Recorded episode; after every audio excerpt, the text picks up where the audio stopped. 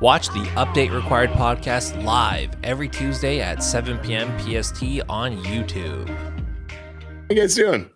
How you doing today? Thank you How's for everyone feeling? Thank you for being here, everybody. We had an eventful week. Summer has finally kicked in, but the academy, um, it's been really hot. I don't know in your area of the world, but it's been hot. It's been hot up in here. The little hot last few days. Had my AC running, got that hooked in. It's uh we were up over 30 again this morning. That's Uh, Celsius, people. So that's like That's a- yeah, because like our American listeners, viewers are gonna be like 30. What are you fucking complaining about? It's like, no, you don't understand. It's hot. I, I'm not sure what that is in freedom find out. units, but Let's like find out. I, okay, 31 Celsius in freedonometers Yeah. uh, is let's find out. Yeah. Because it So- was okay, so that's 87.8 Fahrenheit. Now, according to my phone, the real feel, yeah. so that's with like the environment, was 34, which is actually 93.2 Fahrenheit. So not bad. Last summer we had a crazy heat wave uh, for like a week, and we got up to like 107.6 Fahrenheit sort of Yeah. stuff. That's like 42 Celsius. I wanted to die. It lasted about a week, and I legitimately just wanted to end my shit. Because can't we're in the Pacific can't do that Northwest, and like this isn't a fucking weather podcast. I'm sorry, everybody, but I'm not. I'm not sorry. It's, it's- knowledge. We're dropping yeah, knowledge. it's really humid here. So like you just feel like you're Yeah. in a wet set of clothes, and then you go outside, and then the heat just slaps you in the face, and then you're you're just just like. Yeah, I'm not going out for anything. I'm saying no. I'm gonna stay in where it's air conditioned. Uh, we have uh, like I have peeps out there that don't have air conditioning, and that's not a norm. And it's just like, dude, that sucks to suck. Like, My buddy Brody couldn't get his hands on an air conditioner during that like ridiculous heat wave last summer. He was like looking, he couldn't get a secondhand one online, and I Oh, was just like, how how are you living? Like, do you just have a kiddie pool in your living room filled with ice and beer? Because I don't understand how else. I remember when I lived in the city and my apartment that was downtown didn't have air conditioning. So like I would rig up some ghetto shit. Like I would get one of those foam coolers and then put ice in it and then like cut a hole for a fan. And Yeah. it was hot. Like that doesn't that does jack shit, but it does like probably like 3% of a difference. And that 3% is worth it. And you're just like, I'll take it. I'll take whatever I can get yeah, you'll take anything at that point. because this is hell. Uh, yeah. Other than weather news, uh, there was a Nintendo mini direct today. Uh, I asked you in the chat if you have seen it, uh, and out of two votes, one yes, one no. So Oh, split split right down the middle. split right down the middle with our huge audience. I'm joking. Even split. Yeah, you guys are. Uh, we love you guys. Yeah, thanks for you. voting. Yeah, thanks. For, voting. thanks for. voting. Um, thanks for doing that for us. Um, I watched it. You, you said you watched it. You were still half asleep. I watched it live. I woke my ass up, and I know I promised on uh, my YouTube channel that I would stream it live. That did not happen. Um, so I was just kind of in bed, and I was just like, ah. So, yeah, on the Update required podcast. We don't keep our promises. And That's we true. Just want you to know that. in life, in relationships, just anywhere, don't keep promises. Yeah, ask our long line of exes. Um, I don't wanna Say whatever you us. can to get the answer that you want. Promise whatever, and then once you get the thing, dip. Just dip. yeah, just dip. That's that's you know that's how I know your mother raised you right. Yeah. because that's just that's good life advice if you want to like narcissistically manipulate people. Um, I I enjoyed the direct. How did you in your stupor in your morning stupor? How did you feel about the mini direct? for me like because they they they set the expectations pretty well they're like this is a mini direct this is all third party and i was kind of like okay well, like what could possibly be announced because i'm not really on the in for nintendo stuff um i haven't had a switch in a while i might get another one um for a couple of games but um Mhm. yeah like some of the stuff i'm just like oh like that game's been out for a while i'm like that's cool that it's coming to the switch uh, like kind of like the NieR: Automata that that was a cool one Which Um, is funny because that game's from like 2017, but Mhm. the Switch the Switch is just a good home for those games, right? Like there's been so many like re-releases of like slightly remastered 360 games and stuff that have actually done quite well on the Switch because it's still exciting just to like take that game on the go. Yeah. Like I think what I forget is that for a lot of people the Switch is their main console. So Tons of people. Yeah. So like again, like it might be like, oh, like we've already had these games for a while, but those people haven't. So that's a fucking win for them. Like they're just like they're not having to rely on just like the Nintendo bangers. They're getting some of these third party ones, and a lot of people might be quick to shit on that and be like, oh, that game's four five years old. It's like yeah, whatever. Like so like, and depending what you play, like I've I know people and I've definitely like heard from other people that they own the Switch, they own let's say a PlayStation or an Xbox, and their attitude is still like if it comes out on Switch, I buy it on Switch first before any other console because that's the one I can take with me. So yeah. I think it really depends how much you how much you value the experience of being able to take your games on the go, right? Exactly. So for someone like myself, if I like I play 90% if not more of my Switch gameplay while it's docked on a monitor anyways, then yeah, I'm probably going to buy the game on a PC or an Xbox if I can where I'm going to get better performance out of it. But yeah, I think there's two classes of gamers that are very excited when those those older games drop onto the Switch, which is the people that only own a Switch and the people that really prioritize being able to take their games on the go with them. Yeah, and there like there was some other cool stuff that was announced. Uh I'm not like I think the Swordman could probably answer this, but like I'm not in. The Swordman's one of our commenters, uh, one of our followers. For those listening to this later on, um, like Persona 5, like the Persona games. I haven't played any of those, but apparently that's a big fucking deal that like they're all coming to like the new consoles or the, mm-hmm. the current gen consoles. Oh, it's a huge deal. Yeah. Um so I, again that that announcement I was like, great. That's cool that like they didn't leave the Switch out of this equation. They, like, well, it was interesting because I think everybody knew it was coming too, and they kind of saved it for the end of the mini direct as like mm-hmm. their one more thing, Apple style announcement of like, oh, here's our finale persona and like yeah to be fair like persona has a massive cult following right like really dedicated fan base yeah, i have a, not my demographic. good friend of I agree, right? Like, I don't play, I don't play a ton of ton of JRPGs. I like JRPGs, like I like the classic Final Fantasies and stuff. I'm definitely not against them.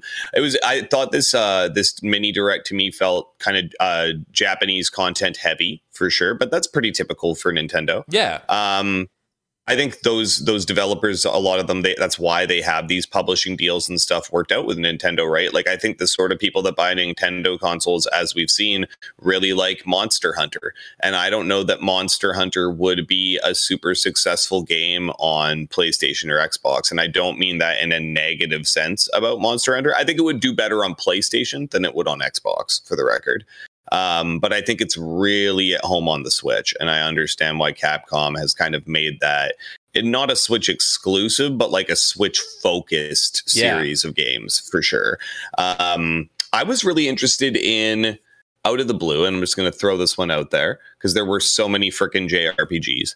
But there was one about two thirds of the way through the mini direct that was called something like Valerian or something, and it was by Square Enix, and uh, that one looked really cool. Was that the Stardew just, Valley like farming? Uh... It didn't look like, but it looked like like very action orientated. Like it looked like a Final Fantasy game. I think there might have been farming involved, but mm. there hmm. was also like I just remember the tagline being like, "Start your new quest in blah blah blah," and I was like, you know what? I think I actually want to. And then it wasn't until the very end of the trailer that they threw up the Square Enix splash, and I was like, ah, that makes a ton of sense to me, right? Yeah. Because it just had that like i was like is this a dragon quest like what is this this has that classic final fantasy style jrpg feel to it yeah um it's interesting that they've taken the mainline Final Fantasy series so far towards real time combat. And now they're launching other series like this one that kind of look more like old Final Fantasy, but they're yeah. not under the Final Fantasy. It banner. is funny That's- that little, yeah, that what they've done there. Yeah, like watching this, I was just like, okay, yeah, that makes sense. And I kind of think that, um, like Switch developers know the Switch audience. So like when all of those games do very successful on the Switch, you're gonna see just so many of them. And like Monster Hunter, I'm like people again, they're just like, you like Souls games, you'll love Monster Hunter. And I'm like, all right, cool. And I pick it up and I'm like, I don't love this. it's just like, I don't get it. It's not for me. I'm not the demographic. Um, But yeah, I feel like like every time I see a Switch thing, there's something about Monster Hunter, and I'm like, dude, how many of those games are there, or is it just all There's DLC? a bunch. Yeah, Well, this is just an expansion, and I actually thought that's funny that you touched on that because I thought during the trailer for Monster Hunter Rise Sunbreak, I believe is the name of Yeah. it.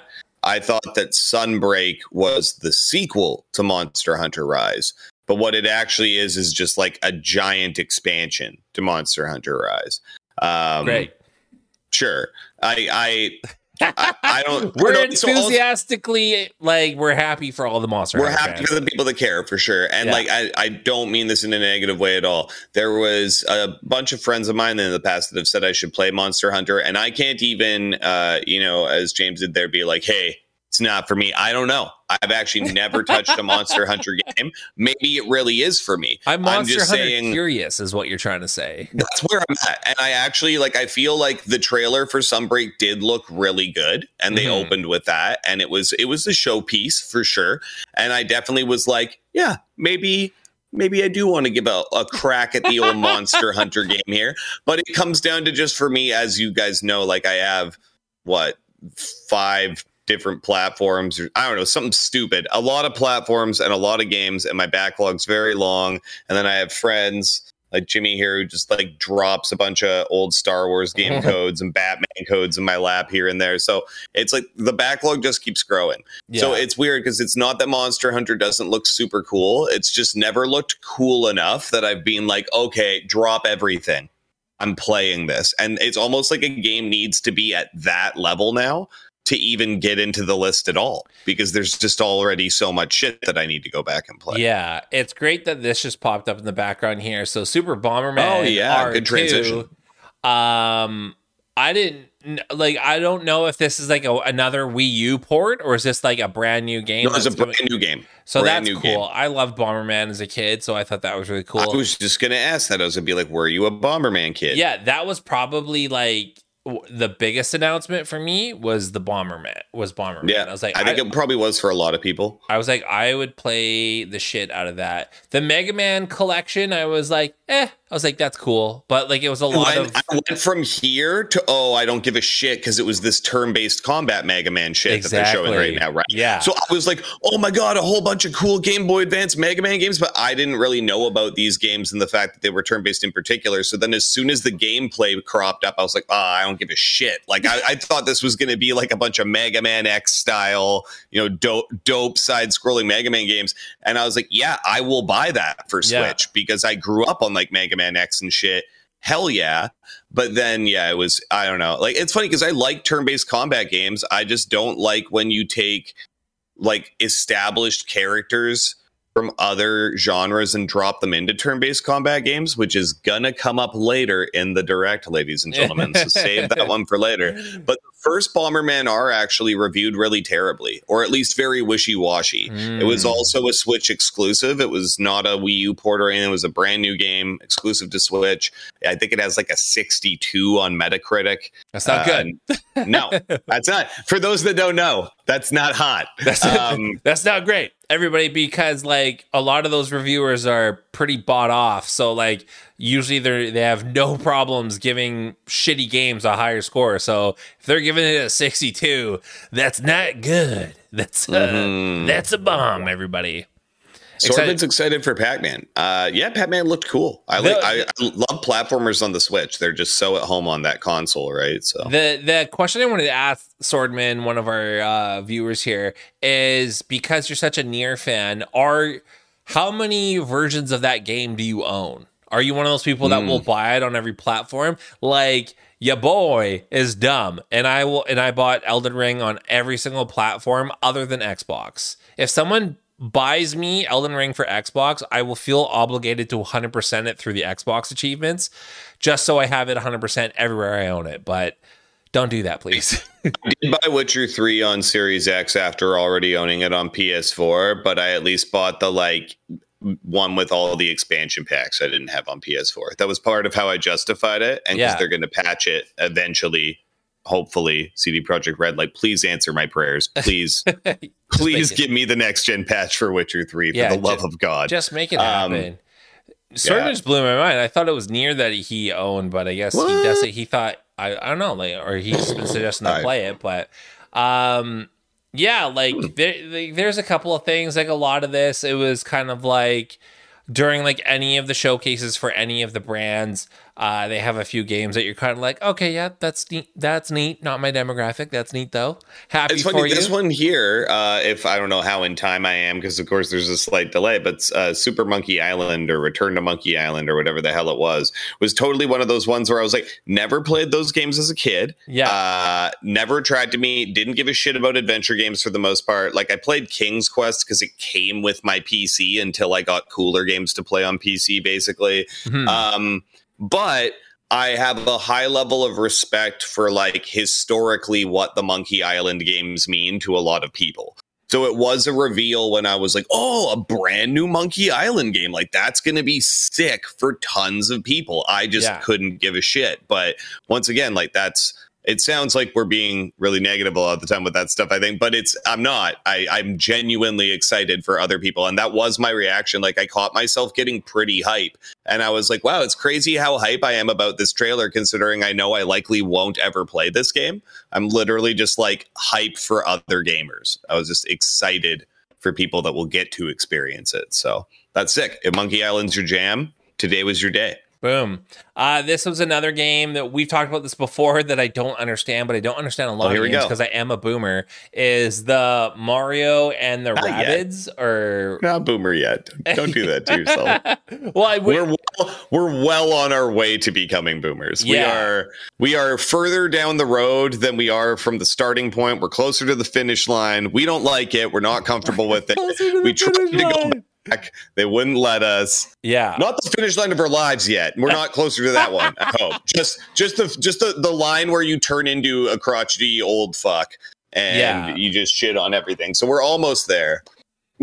yeah, we're close. So like again, um, I feel like the first one was reviewed well. Uh, so Mhm. and this is an Ubisoft game, so like that's It was reviewed incredibly well. yeah. Uh, so that blows my mind. Um, but y- cool, good for Ubisoft. I almost bought the first one on sale on Switch at one point because, like, the first party titles, and we've ranted about this, or and I definitely have a number of times. Like, Nintendo will not drop the price on anything that has Mario or Zelda or Samus's face on the box or Samus's helmet. You know what I mean? yeah, Uh, th- their first party titles never drop in price. And like this game did go on sale one time for like $20 on the Nintendo eShop.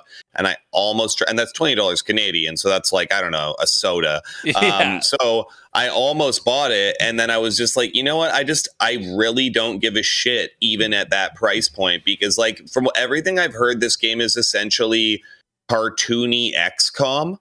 And Okay. like, and I also with like a particular style of humor that is sort of exclusive to the Rabbids, which for those that don't know, the Rabbids were spun off from the Rayman universe originally, and I do really like Rayman. I have Rayman for the Switch, uh, Rayman Legends or whichever one. But I don't know the style of humor of the of the Rabbids standalone games and this game. Uh, they don't make me laugh. I do Mm. think it's targeted at a much younger audience, but it's weird because the gameplay isn't really for a younger audience. Like it's very, it's very XCOM, and I'm just not like I'm not an XCOM guy either.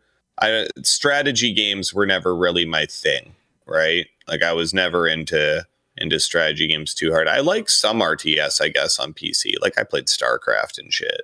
yeah. But yeah, I don't know. This game, eh, the, the combat system and everything, it just never really appealed to me. But yes, it was phenomenally reviewed, and I think a lot of people are going to be super, super stoked that there's a sequel coming out. Yeah. Uh, like definitely there is an audience for that type of game and there are it's it's shocking to know that there are individuals out there who are not as mm, cynical as we may be especially me myself i'm a cynical dick like uh i really So I relate try to be positive. I, I, I, do. really relate to Stan from South Park because I like I'm just like that shit. it's just like like I do that so much, but like there are people out there and I watch them play certain games and they are laughing like they have just heard the like the most hilarious joke and they're playing games like that and I'm just like, you know what? If that brings you that amount of joy, good for you. Like you must have a great Yeah, man. life. I don't know, like but good for you. Um what game is this coming up here? I don't know, but good. another of the many JRPG. Okay, you know what? I don't give a shit. I want to play the railroad game. I do. I want to play it. it I, I, don't know neat. why. It spoke to me about like I played a lot of Roller Coaster Tycoon back in the day on PC, like quite a lot. Like the first three Roller Coaster Tycoon games, played them pretty religiously. And there was Railroad Tycoon by the same company. And I did play at least the first Railroad Tycoon a bit. But this one looked cool because it's like kind of set in some sci-fi universe where you're like building a colony and shit. And I was like, I kind of want to play like post-apocalyptic train game or whatever the shit this is. it looks it looks weird and it looks like it would work well on the Switch because the Switch has touch controls, right? Yeah. So like it, short of having a mouse, this is actually a game where touch controls would be awesome. And I that didn't dawn on me for a while, but then I saw Civilization was like on sale on the Switch eShop and I was like, oh, like I think this would actually be the best place to play that other than a PC because you could still like draw boxes around shit to oh, select yeah. stuff and all that, For right? Me, so. like when I saw that again, it was 6 a.m. I was like half asleep and I'm just like watching this shit on my phone. And I thought that was just like a fucking cutscene for a game. And I'm just waiting yeah. for I'm waiting for the trains. cut, for just the cutscene to end, and I'm just like, oh, this is the game, bruh. This is the game. And I was like, all right, cool. Uh, the 45 Sonic, seconds later, he's like, "Oh, it's it's it's all trains, just so all trains." This Sonic showcase here, I feel like this trailer was cut so much better than the showcase that they showed uh, at whatever other gaming event. For I this, agree entirely because yeah. it looked way better. Like you're like, "Ooh, I actually want to play this." Whereas the longer feature of this gameplay, you're kind of like, "That's a lot of open world looking shit that doesn't look that." Eventful. You're like, it didn't look I like really want to go back and play um th- because this is Sonic Forces 2, I believe, correct? I want to go back and play Sonic Forces 1 because Sonic Forces 1 was very divisive. Like mm. I've literally heard everything from people being like it's my favorite game on the Switch to wow. being like it's a heap of useless dog shit. You should use it as a like it's a coaster, right? Like there's yeah, and there's no in between. People are either just like, yeah, I you couldn't pay me to play that game, or they think it's the greatest Sonic game in decades. So yeah, I as somebody who's a really big Sonic guy and a really big Sega guy, I feel almost obligated to at least play it and develop an opinion on it. Yeah. And I agree, like the trailer for this one, um, oh, okay, it's Frontier is technically not Forces 2, I'm told here by Sorbin, which is cool. Um, I mean, thank you, by the way, for everyone commenting. Uh, please help us out. We're, we don't know all the facts. We try to remember this yeah. shit, but like, hey man, again, totally. we're on the latter half and we're on our way to that wheelchair yeah. In Boomer. It's funny, like I'm the guy that owns the Switch, but like I always say, I'm like it's not my primary platform either. So it's like, especially if there's a topic that we need to be corrected on, it's probably anything to do with Nintendo. So thank you, Sorman, yeah. for jumping in. Um, but Sorry, yeah, we're game, bougie, everybody, and we have all the systems. I do think it looks sick. It's the follow up to to you know Sonic Forces, uh, you know, spiritually at least, or in in order of release. Yeah. Um, but yeah, I do think that this looks like a pretty solid 3D Sonic experience. Sonic has always had very hit or miss luck at being translated well into 3D. And that yeah. is something I can definitely say with absolute confidence that like 2D Sonic games always bangers pretty much. And then 3D Sonic games very up and down. So hopefully this is one of the ups, man. To be honest, when you look back at it, like I feel like Mario 64 was like a fluke that that worked out so damn well. And a lot of those, especially the N64 era games, are complete dog shit. Like they did not translate to 3D that well. And it wasn't until like later on in the PS1, PS2 era I would say, I would say PS2 because PS1 and N64 are kind of simultaneous, right? And because yeah. I was going to say the same thing that there were, I played a lot of games on my PS1 as well that were kind of first attempts at translating an old 2D game into a 3D game that just were garbage. Yeah, not good. But, yeah. You know, what's funny? So we just talked about this earlier, but now we got uh, Pear Bear in the comments saying, "I'm about Nintendo. Yes, I'm excited for Persona 5. So right there, there so right there, that's your audience, right? Like I said, that's a perfect game to drop as your big announcement in this trailer. Yeah, absolutely. I was, and welcome then I was like, Pear Bear, by the way. Yeah, welcome. Congratulations, Pear Bear was uh, our winner of our contest last week. that we held randomly. So congratulations. You know what's funny? Her thing worked right away.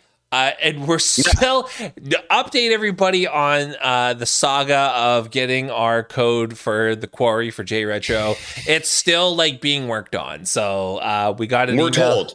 We're told. Yeah. We're Um, told they're working on a resolution. I don't know why it takes like all the king's horses and all the king's men and a week for CD keys to just be like, "Oh yeah, that's the code we gave you. It didn't work, eh? Here's a different code." Like I Yeah. don't see why that's a big thing.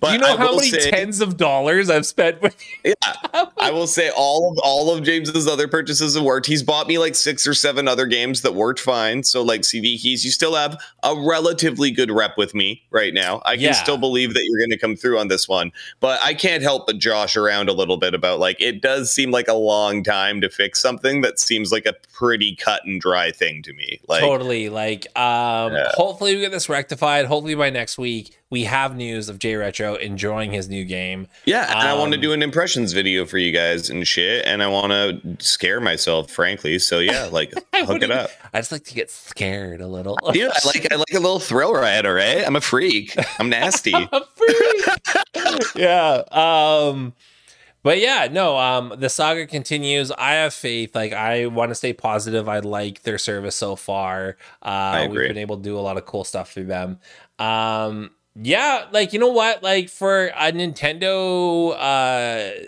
mini what the hell? Direct mini Yeah, mini? Direct, mini, direct, i was like yeah this is this is pretty good. Like i I felt like the same way. again, I don't know enough about the ecosystem and like what games we're really looking forward to. Mhm. Um, I have a game in mind or a set of games that I really think they should just release, and I feel like they've had it for a while, but it's just a rumor right now. Um, but before we get into that, um, is there anything else that is going to play in the direct that we want to cover? well, Pear Bear mentioned here as well that uh, she's super stoked for a new Dragon Quest as well. There's like a, a sort of a Dragon Quest. I believe it was sort of a spin off from the main one. Yeah, Um, I think that looks cool for sure. Dragon's Quest is another one of those series, uh, kind of like Monster Hunter, where I look at it and I'm like, everything about this says that I'll probably enjoy it. I just have way too much shit on my plate, and I know that these are all like 80 hour long games. And Yeah. like, do I really want to bite off another chunk like that right now? So that's really the only reason I've never ever played Dragon Quest. But I feel like the Dragon Quest franchise as a whole is sort of like at the top of the ladder right now as far as JRPG franchises that I haven't played and that I'm interested in. Pear Bear, can you tell me? Uh, and you know what, Sorbin, weigh in as well because you're you're saying that Dragon Quest is the OG Chad of all JRPGs, which I appreciate. Uh, the Chad reference which one should I start with as a modern gamer? Should I go back and play some old Dragon's Quest? Should I just like drop into Dragon's Quest 11 on Game Pass or whatever? I don't even know if it's still on there, but it was. Uh, where would be a good place to to jump into the think of Dragon's Quest Skyrim universe? before Skyrim was cool. Are they are they even connected? Like, or is it like Final Fantasy where each game is just its own shit? So then it doesn't matter Doesn't as matter much where where, I start. I think it just doesn't matter where you start. I would say. I'm, I'm curious at any rate. So, yeah, weigh in on that one for me, guys. Uh, the other one that they uh, just showed a trailer for just a second ago that I do think looks interesting. And uh, when they showed it, I was like, you know what? That's that's such a good damn fit to have on the Nintendo Switch uh, was the Portal collection. I think the Portal games are a brilliant idea for the Switch. Portal and like Half Life, those are games that should just be like everywhere at this point. point, and then Yeah. it's good that they that they're coming over. You know what I was surprised? Like, there's been a couple games, but not that many were cloud service games for the Switch. So like a lot of them were, are going to be native to the Switch, and I think that's really good that people are pushing that because like Yeah. honestly, if you can get Doom Eternal to work on the Switch, fucking get step your game up and like get your game running on the Switch. But I understand. Yeah, I, I agree. I think I think even just a straight port of just the storyline portion of Half Life Two would be a riot. Like, why not? yeah, Like, why not? We can remaster and re-release Quake One for like four Canadian shekels, then we can definitely re-release Half Life Two. Yeah. let's go. So this was the big announcement, uh, the finale of the mini direct. Uh, was Oh, shit. Persona uh, coming to Switch, and like we talked about before, um, because I know this just recently happened with all the other consoles as well, and I was like, cool. It's really cool to see that the Switch wasn't left out, and I like that. I like it when I like it when games are like on all platforms. I like that. Um, exclusives are cool. Uh, they're they're what sells that platform. But I like it when the games are available everywhere and anyone can access it, especially in this economy. Um, not everybody has mm-hmm. all the consoles, and then if like uh, kind of like Perry Bear and uh, Swordman saying like the Switch is their main squeeze, and it's like you want to have the games on your main squeeze. You don't want to go see a side hoe every single time. Um, it's nice to stay at home. What the- I'm I'm all for like, and I've argued that a lot. I'm all for pretty much everything third party should just be on everything. If it's not actually like made by Sony or Microsoft or Nintendo, then it should just be on all the platforms, in my opinion, and it should all be cross playable. I get why sometimes people take PC out of that equation, yeah, because there is more hacking and stuff on PC.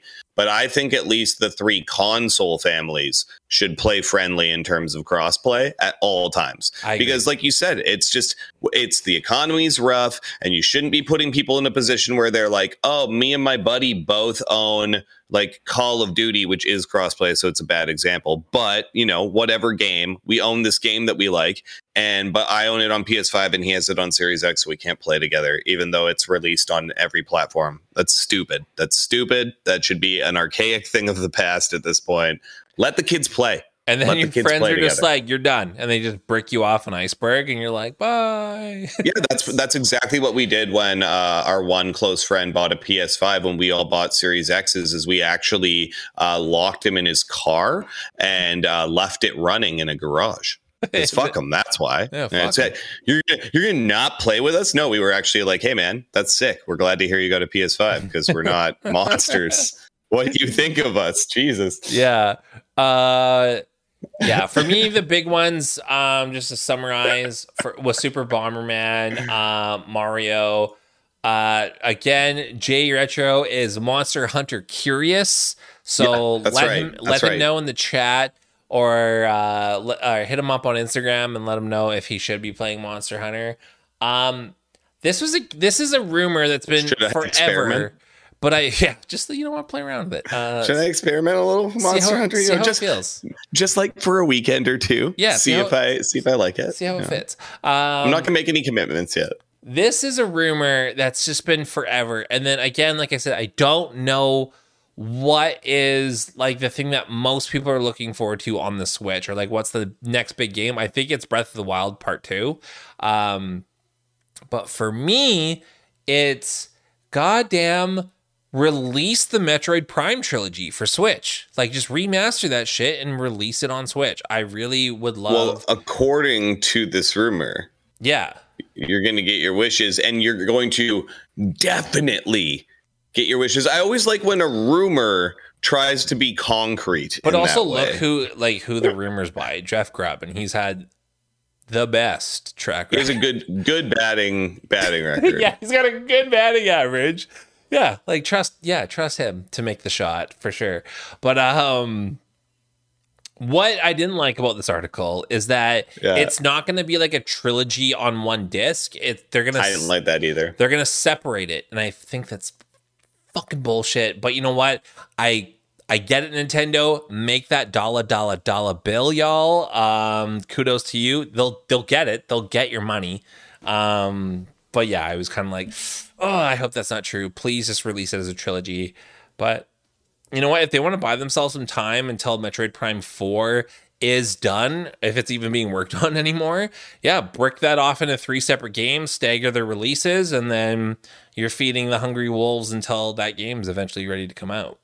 Yeah, 100%. Like you get the scientists together in a lab and you just go like, "Hey, do you think uh do you think they'd pay for each game separately? Dmitriev, where are we at with this game? What, what does computer say? Will they pay for each game separately? Dmitriev, tell us what does computer say? And Dmitriev's like, I am inputting the digits. There's Get like, off of my back there's like beakers and shit everywhere yeah. and he's like he's like hacking someone throws a switch some glass explodes there's sparks and then a guy comes running out and he's like they will they will pay for each game separately and then they just that's what you do you make the money okay when dmitriev's people tell you you can make the money you make it the money americans you, uh, you make it just, the money Americans. you make the money now and we open our own communist McDonald's because we don't give a shit. We do what we want. McCommies. Uh, but yeah, I think Mario movie, Pear Bear's concerned. I want to touch on that actually. So it's interesting that you brought that up. Why the fuck is Chris Pratt playing Mario when the guy who has voiced Mario for decades is alive and well and fantastic, obviously, at his job? Hollywood has this weird overarching obsession with casting famous people in voice acting roles. The only time this is acceptable is when it's Mark Hamill, because he pretty much just transitioned entirely to voice acting other than being Luke Skywalker.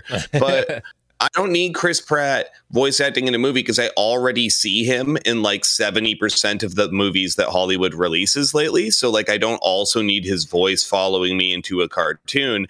And kids don't give a shit. Kids don't care that Chris Pratt's voicing Mario. It's not going to help you sell Mario toys to kids or anything. Like, I didn't really even understand who Robin Williams was when I was a kid, let alone the fact that he was voicing the genie from Aladdin. And like, it wouldn't have mattered to me anyways, um, as long as the voice acting was done well. There's just so many people who, a lot of them work in the video game industry but also in animation. Yeah. Who make their entire livings off of voice acting, right? They are voice actors. Yeah. That is their craft. And I'm like, Chris Pratt, you already get to be a normal actor, okay? And you make billions of dollars doing it or whatever. You're in every big budget movie that comes out lately. lately. You're Hollywood's darling. You can't do no wrong.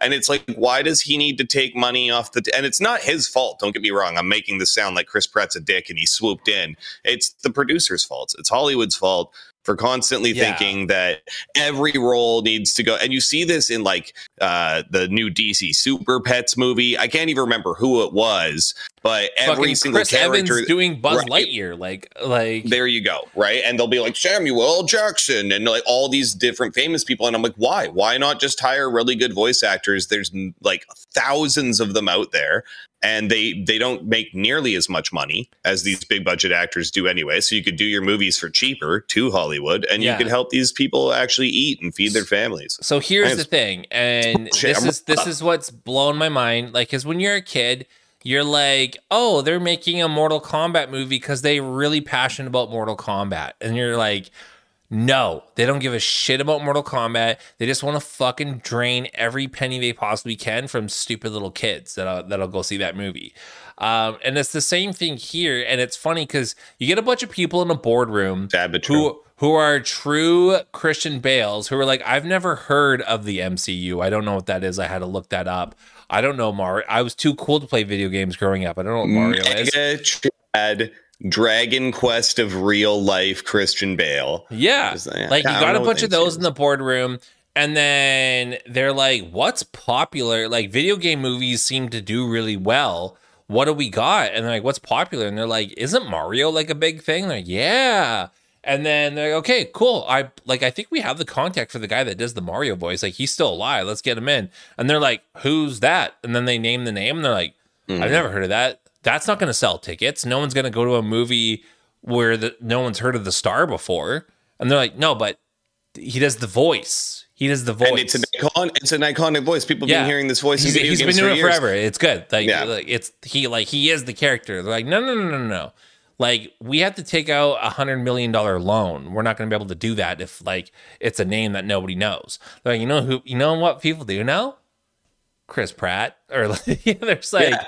and, and, then there's like at least one young intern being like but but but Chris Pratt doesn't sound Italian. There's and never like, been a movie where he's had to do an Italian accent and they're just like listen you don't know how this business works kid go get some coffee. I think that's totally what it is, dude. I think you're 100% correct. Like right now, there's just this big cash in on nostalgia for our childhoods, right? Like millennials have grown up, we've had kids of our own. Yeah. And so now, how do you want to sell uh, millennials taking their children out to movies is you relaunch properties that you think the kids can get into, but the adults also want to go see. Yeah. And I think that's why you just see like every single thing from our childhood getting relaunched. Like they're going to relaunch Power Rangers again now because the last relaunch didn't do that well.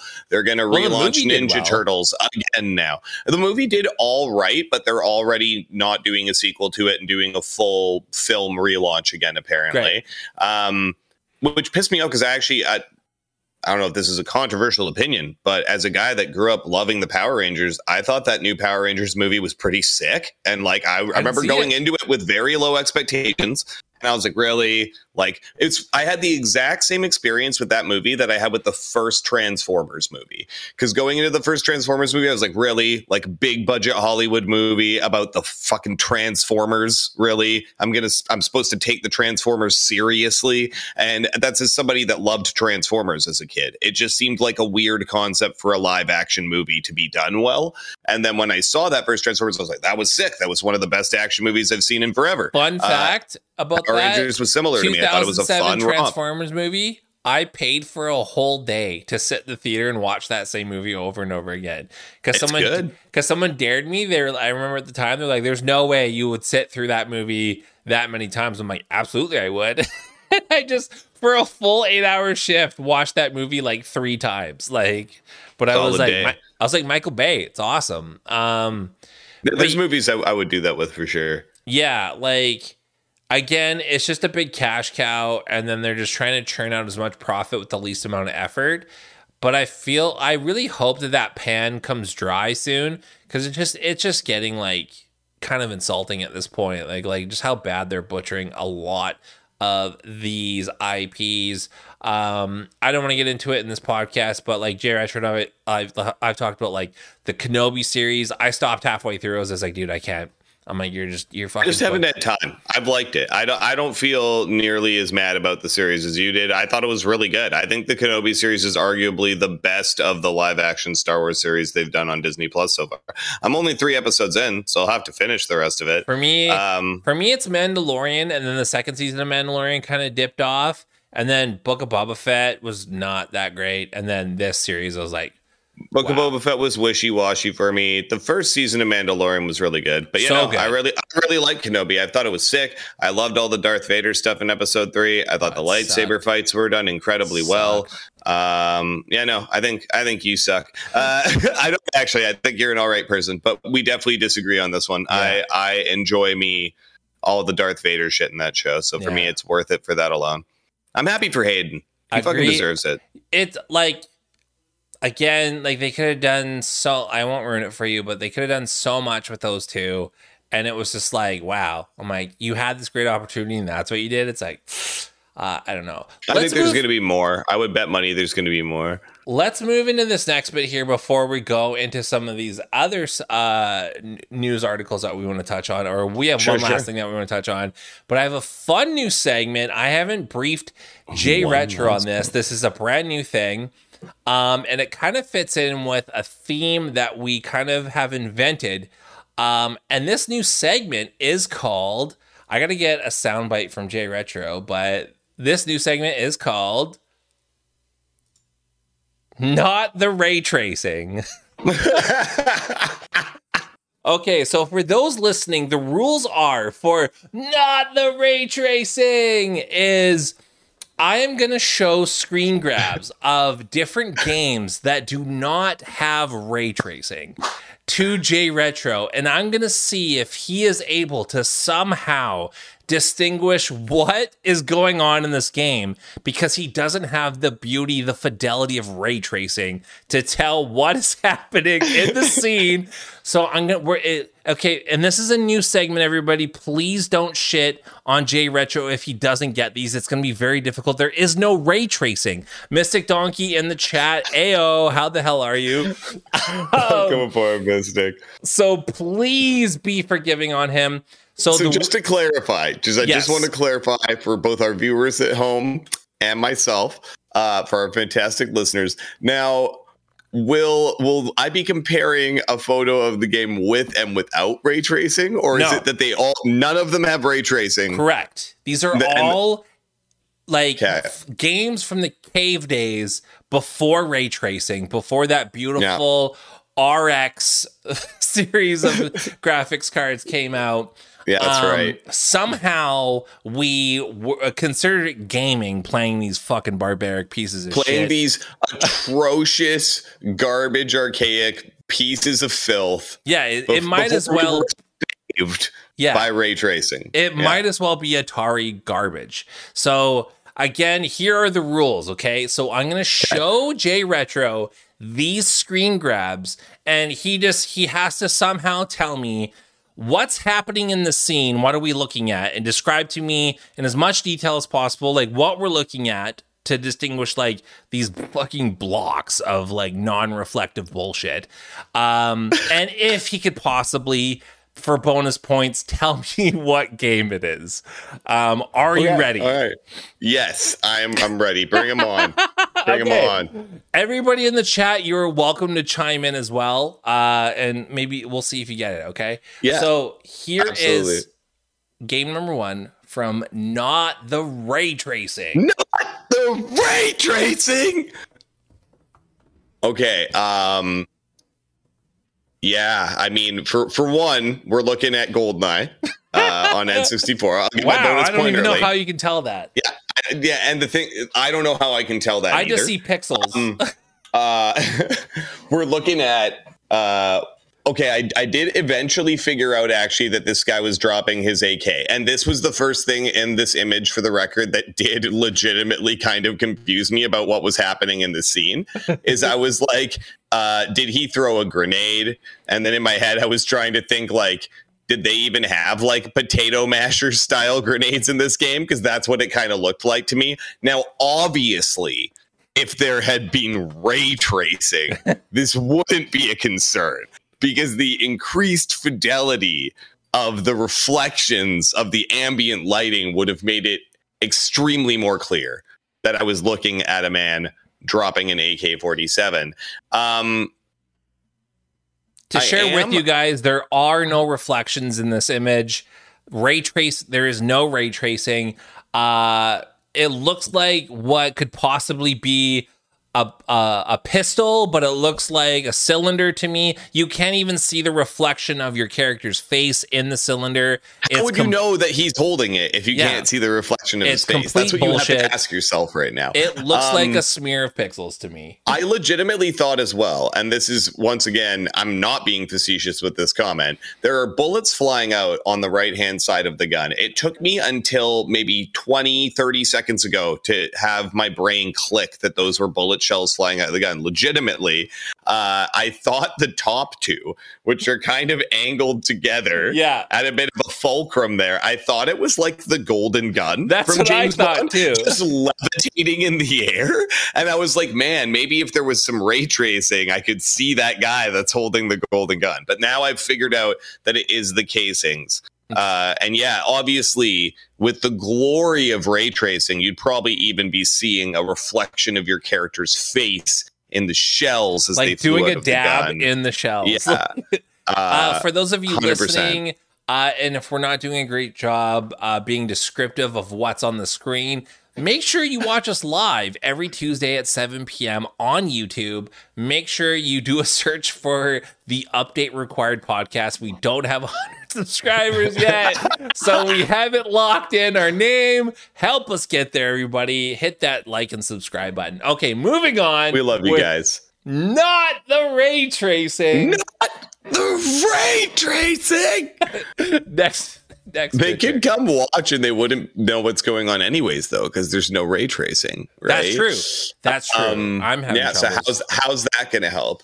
um, okay, so we're looking at uh, Ocarina of Time in the N64. Nailed it. Wow. Check mark. So I just I can't even tell. It looks like a blur of blue. To no, not a game that I love. Uh, I'm, uh, this is like probably the most controversial opinion that I have in video games. I tried to play this game and I was like, I hate this. This is garbage. But you but, didn't play it at the time it came out. No, so- and I played it on a 2DS. So I think that either of those could have been huge factors. I definitely think the lack of nostalgia for it. I I feel the way about Zelda for the most part that I was saying about Sonic games earlier. Yeah. Where like 2D Zelda games I always jive with. 3D Zelda games very hit and miss for me. I do love Breath of the Wild. That's kind of the main exception to that rule. Mm-hmm. I have no idea what's going on behind Link. Um at all. Okay, so there's like a fancy thing. There's what I assume is I thought it was like high grass beside the fancy thing, but now I think it might be a stone fence. Um, clearly, if there was ray tracing, we would know. Obviously, There is Uh, zero shadow detail. that is correct. We would we would be able to differentiate.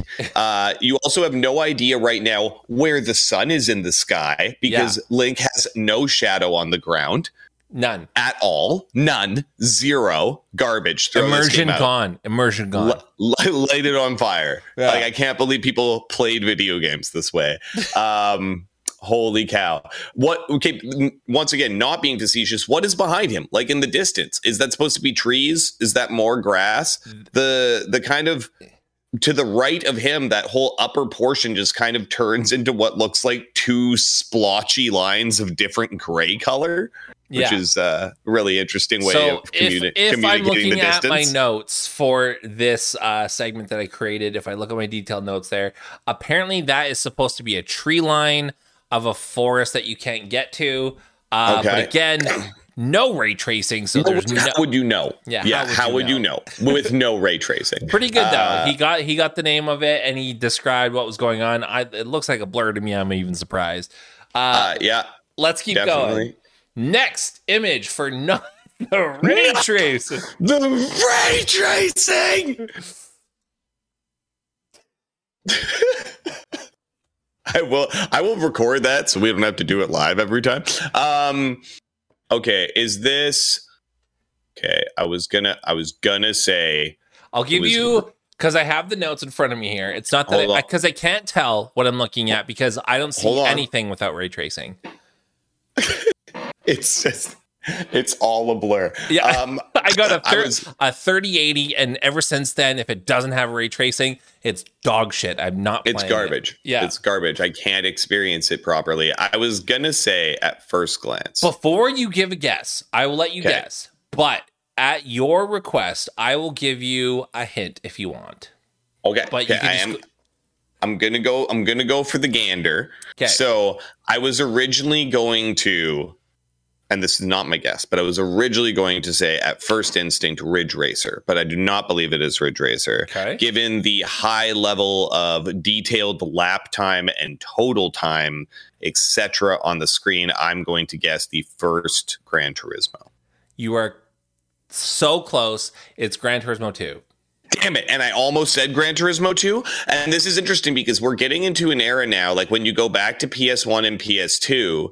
Um, and it's interesting because going from PS1 to PS2 felt at the time like a giant technological leap. Like Yeah. it just felt like night and day graphically.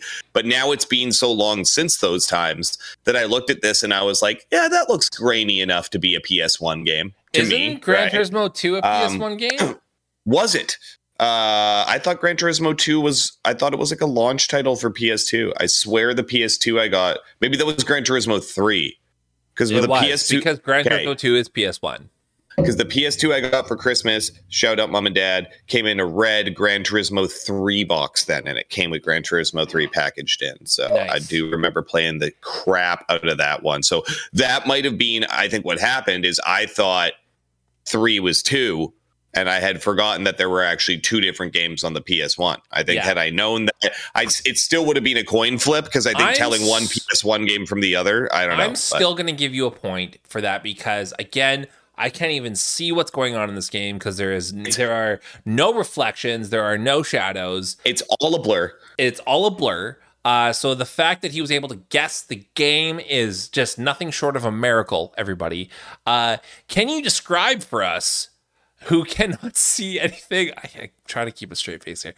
Who cannot see anything other than ray tracing? Uh, describe Yeah. for us what's happening in the scene, please.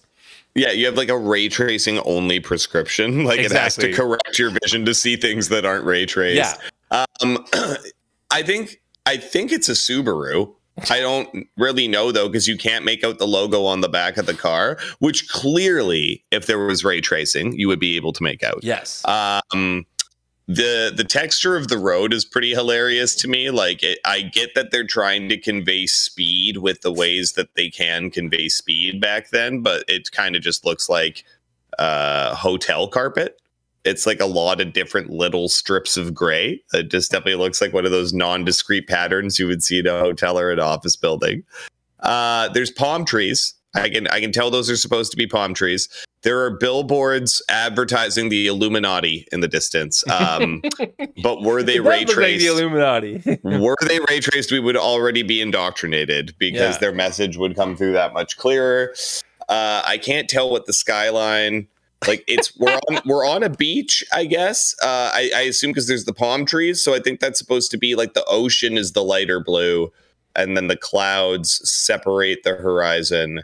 Um, and I have no idea what the hell's going on on the right hand right hand side of the screen right now. I th- I think that kind of army tan colored thing is supposed to be like a hut of some kind. I don't know. Maybe they're just maybe they're just selling French fries at the races. They could be. They could be. All They could right. The- If it was ray traced, you'd know the prices of the French fries because Yeah. you would see that shit. Thank you, Jay Retro, for being able to uh, narrate non-ray traced garbage for us. Let's move on. I'm going to make it a little bit harder. How I'm did do- people live?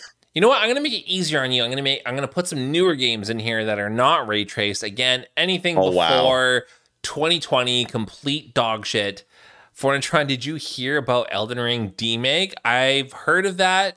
I I saw I saw a short trailer for it. I yeah. haven't played the Bloodborne demake, and I should because that's on PC, and I have a PC now. The Uh, Elden Ring one looks pretty hilarious. I think you'd get a kick out of it. Let's keep this going with not the ray tracing. The ray tracing. okay, next game here. Anything but that. Um. All right. Bring it on. Okay. So definitely, it's definitely a Halo game. um. Admittedly, even as a massive Halo guy, having a bit of a hard time guessing which one accurately. I want to say Halo Three. Uh.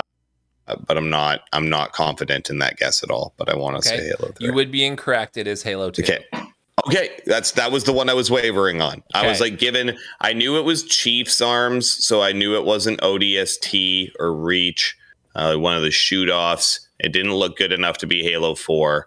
I was a little torn between 2 and 3. And I feel like part of my issue there is also that the last time I played through 2 or the last 3 times I played through 2 or something, it was all like the legendary edition, which is all amped up and like has ray traced glory on the Series X. looks looks like a game worth playing, i.e., duh. Uh, guys, I don't even have ray tracing turned on on my console. I put on a high refresh monitor. Um, Peasant, are you even gaming? clearly not. Um, so it did take me a while to make out that I think there's like uh an alien craft in the distance as well beyond the pillars of light up in the horizon up in the clouds It Uh, looks like browns and blue garbage to me, people. So It just looks like splotches of shit. Uh, there's what I believe is supposed to be water below, but no real time reflections on the surface of the water. So how None. would you know? Exactly. No reflection of the alien uh, gondola hanging off of the ledge there on the water whatsoever. Immersion broken. There's no done. sweat on the hands, so I just it real like the realism is gone. smash your head in with the Oculus Rift because it's it's just over for you at that point. I think that uh yeah, we see that he has Jay's favorite gun from Halo 2, which would be the pistol, which was super OP in the first two games. Um so good strategy. But yeah, I mean, no ray tracing. So I mean, really, it just it just looks like a bunch of colors. Just Yeah, might just, as well. It might as well be a phone game on a. it might as well flip be a. Jackson Pollock, people, because Yeah. no one knows what the hell is going on. Get that fucking is framed no and put it up on the wall because it ain't a game, everybody. hey, next one on not the ray tracing. ray tracing. okay, next game. Yes. Okay, so we're looking at Streets of Rage 4. Uh, I see it. my man see, see my man Axel up there in the top left. That's my boy. Um definitely when I look at this uh I mean I don't know how anyone can tell that those people are there because there are barely any shadows on the ground to indicate that there are characters well- there. to cut in is inferior floor reflections that are mo- mocked in and are not true ray tracing. So they're having to do some janky behind the scenes shortcuts uh, to add what Atrocious. tries to mimic reflections but comes off as blurry Vaseline garbage in your eyes. Truly atrocious. Shout out to Swordman for also correctly uh, guessing the game, Streets Mhm. of Rage. Uh, that is respectable, but what is not respectable is the lack of ray tracing in this trash. Uh, I don't care that you were going for a retro look. Why would you try to make a game that looked like a game before games were good? Riddle Yeah. me that, Batman. Like, obviously, games only became games with the invention of ray tracing. So, what a weird strategy to have as a developer. Um, It's fucking That- stupid and you should kill yourselves. I need to go back and play this game again. Actually, in reality, no, delete it off of your hard drive. no, no, they What? uh, For rebalance the gameplay. I want to. I want to try it with the rebalance question, gameplay. what platform do you own this game on? I own it on PS4 because I actually bought it when the Uh, the PS4, PS4 was. doesn't have ray tracing, so you're done. It's Yeah, you don't even own the game. You don't, but there's no ray tracing in the game, James. I I bought it also uh, back when the PS4 was the only console I had. I bought it prior to me even getting the Xbox One into my household. So at that time, the PS4 and the PS4 Pro were the only two consoles in my home. What systems is Streets of Rage 4 on? All of them? Everything. It's on Switch. It's on Xbox. I've I've almost paid for it again on Switch just because I really like playing beat 'em ups on the Switch. They just Mm. feel really at home on that console to me. I also really like the Switch's D pad and like it's a great controller for kind of retro style games like that. And I also think that games like uh, retro style games are just really great to take on the go because the levels are short and stuff. Yeah. So if you're like on the ferry or something, like it's just it's an easy game to drop into, play for 20 minutes and jump back out of, right? So Gotcha. yeah.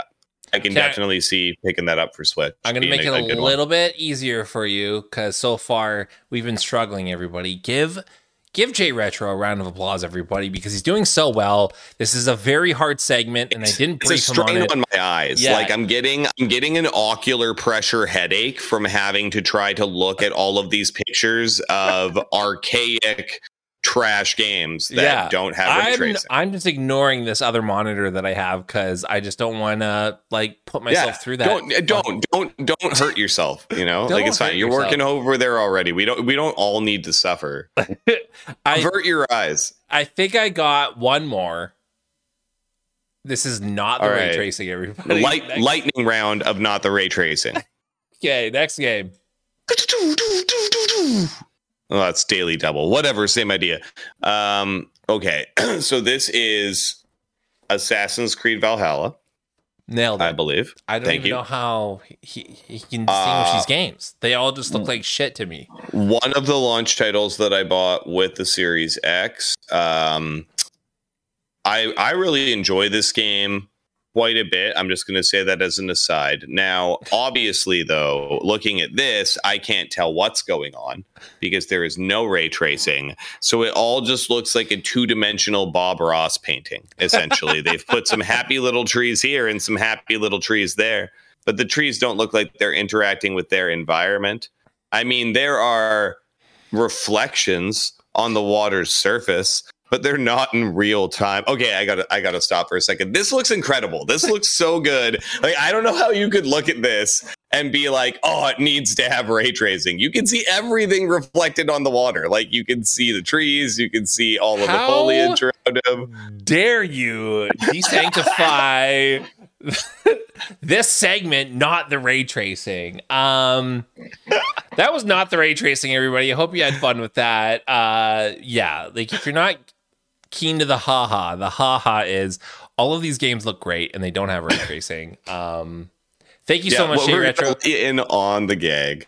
Thank you so Thanks, much, thanks Retro. Swordman. Thank you, For, everyone. for playing along with that, that was a lot of fun. Um, you guys, I, I had a riot with that. I thought that was good. I, and I play Valhalla without the ray tracing, folks. I play it in performance mode. I'd rather get them 60 FPS. That's just me. So we have another segment. This is another surprise segment, and it kind of ties in with some of the last things that we want to talk about. Uh, so this is gonna be hard. Okay, this next segment is called "How Dare You, IGN."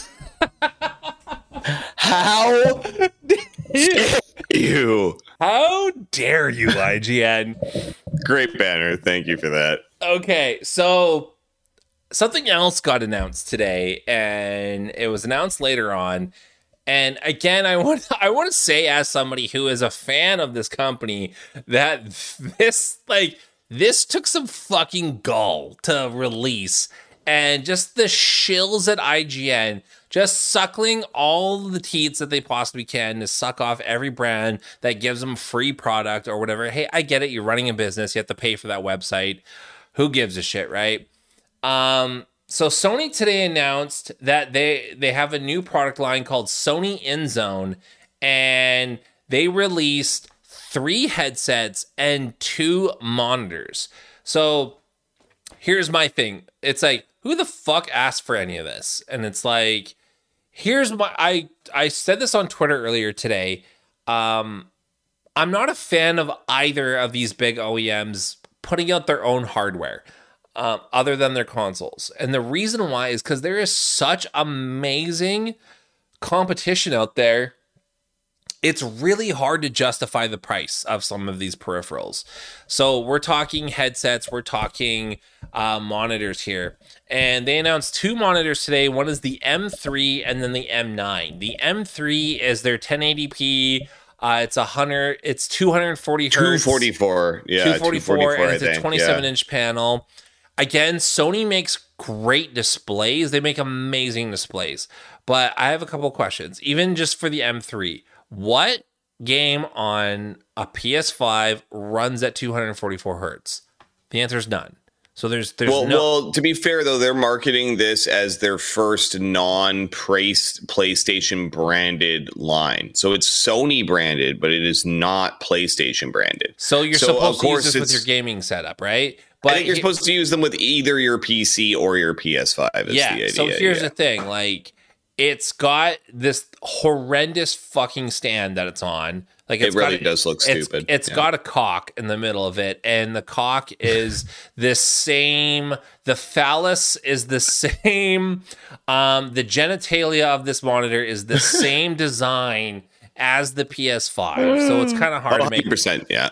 is is kind of hard to make that. And again, I'm saying this as a PlayStation Well, they, did- they fanboy. didn't slap a PlayStation logo on Exactly. it, though, right? So Okay, it's I- not technically branded. we got to go they- back a they- second here. That was part of the article and their press release was that I- it was their first non-PlayStation branded line. But again, okay, so you can have the the M3 monitor, which is the lower price mon, the more affordable monitor, the everyday man's monitor, for a cool, cool 500 US dollars. Five ninety nine, I believe. 599 US dollars. Um, the only thing I have to say to that is, oh, yeah, Yeah. bruh, bruh. Bruh, Uh, totally. Like once again, like I bought a 1080p 144 hertz monitor for like 180 dollars Canadian, and albeit I definitely could have spent more money, and I went a little more on the budgety side of that. Um, but yeah, like I, I but don't- it has all the features that you want, right?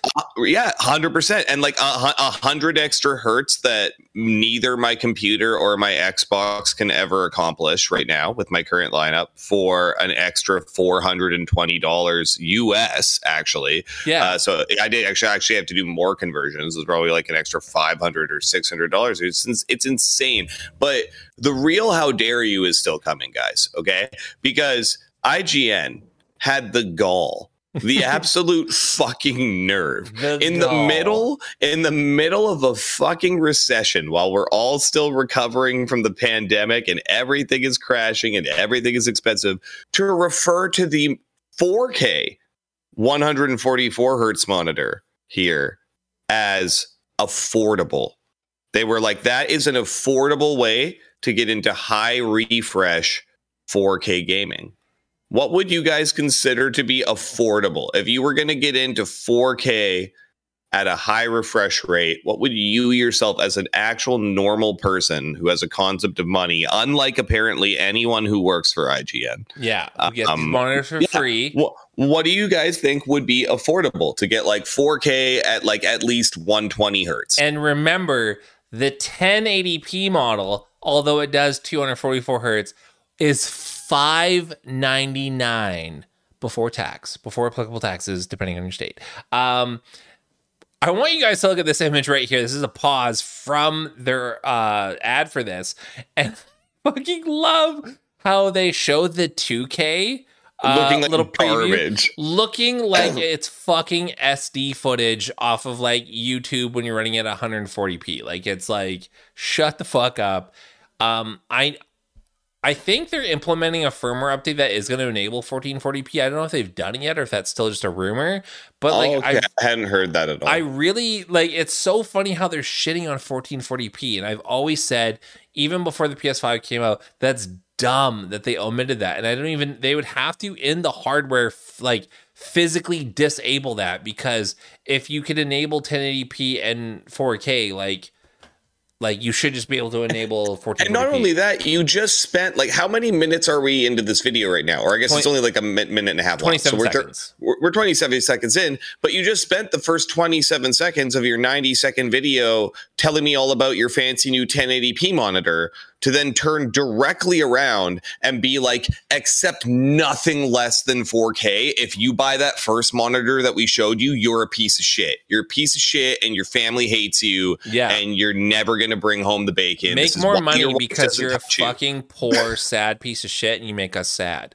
And it's like, Six hundred dollars for the monitor that they immediately turn around and tell you is trash. Yeah. Marketing geniuses over Yeah. at Sony. Like, holy And- smokes. the new headsets that they released as well they're kind of ugly af in my opinion and again it's i'm really i'm really picky when it comes to headsets like maybe i can find a picture of them but i'm really picky when it comes to headsets but again i don't really blame sony because i think nor sony or microsoft should make these headsets because there's just there's so many cool brands where all they do is headsets and they make them for in headsets, yeah. yeah, and they make them forty dollars, and it's like, how are we going to beat that? How are you going to justify two hundred and fifty dollars US for a fucking headset that you could get like a Razer equivalent? You know for, what it is too. Like you're so right about the competition in the market for peripherals and stuff already being oversaturated, but there's such a large class of consumers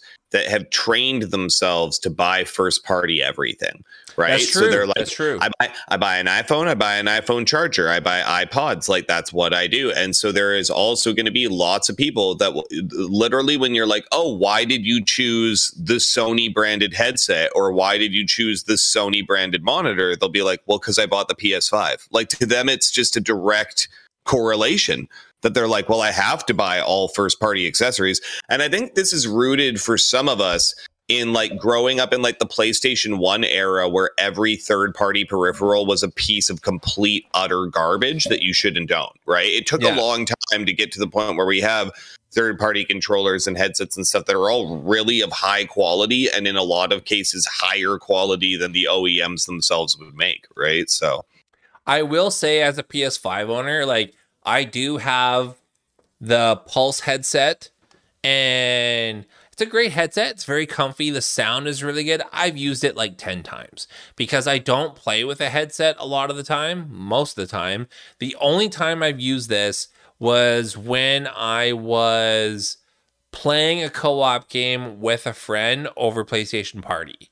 And then I find that so intriguing that you don't play with a headset most of the time. Yeah, I think did- it's it's just such a part of the immersion for me. Like especially with the modern era of consoles and having like 3D audio, like playing stuff that has that 7.1 like digital surround in your headphones and stuff. I just think it's like it's almost comparable in a way to like a VR sort of extra added level of immersion because now it's like I hear things and I'm like, "Oh, like that crack in the forest came from that direction and shit." Like I just I find that stuff really interesting. So when I play on my own, when I'm just like goblin mode playing in my own uh, domicile, um, I'm playing this off of my studio monitors that I have hooked up to my to my Yep. setup.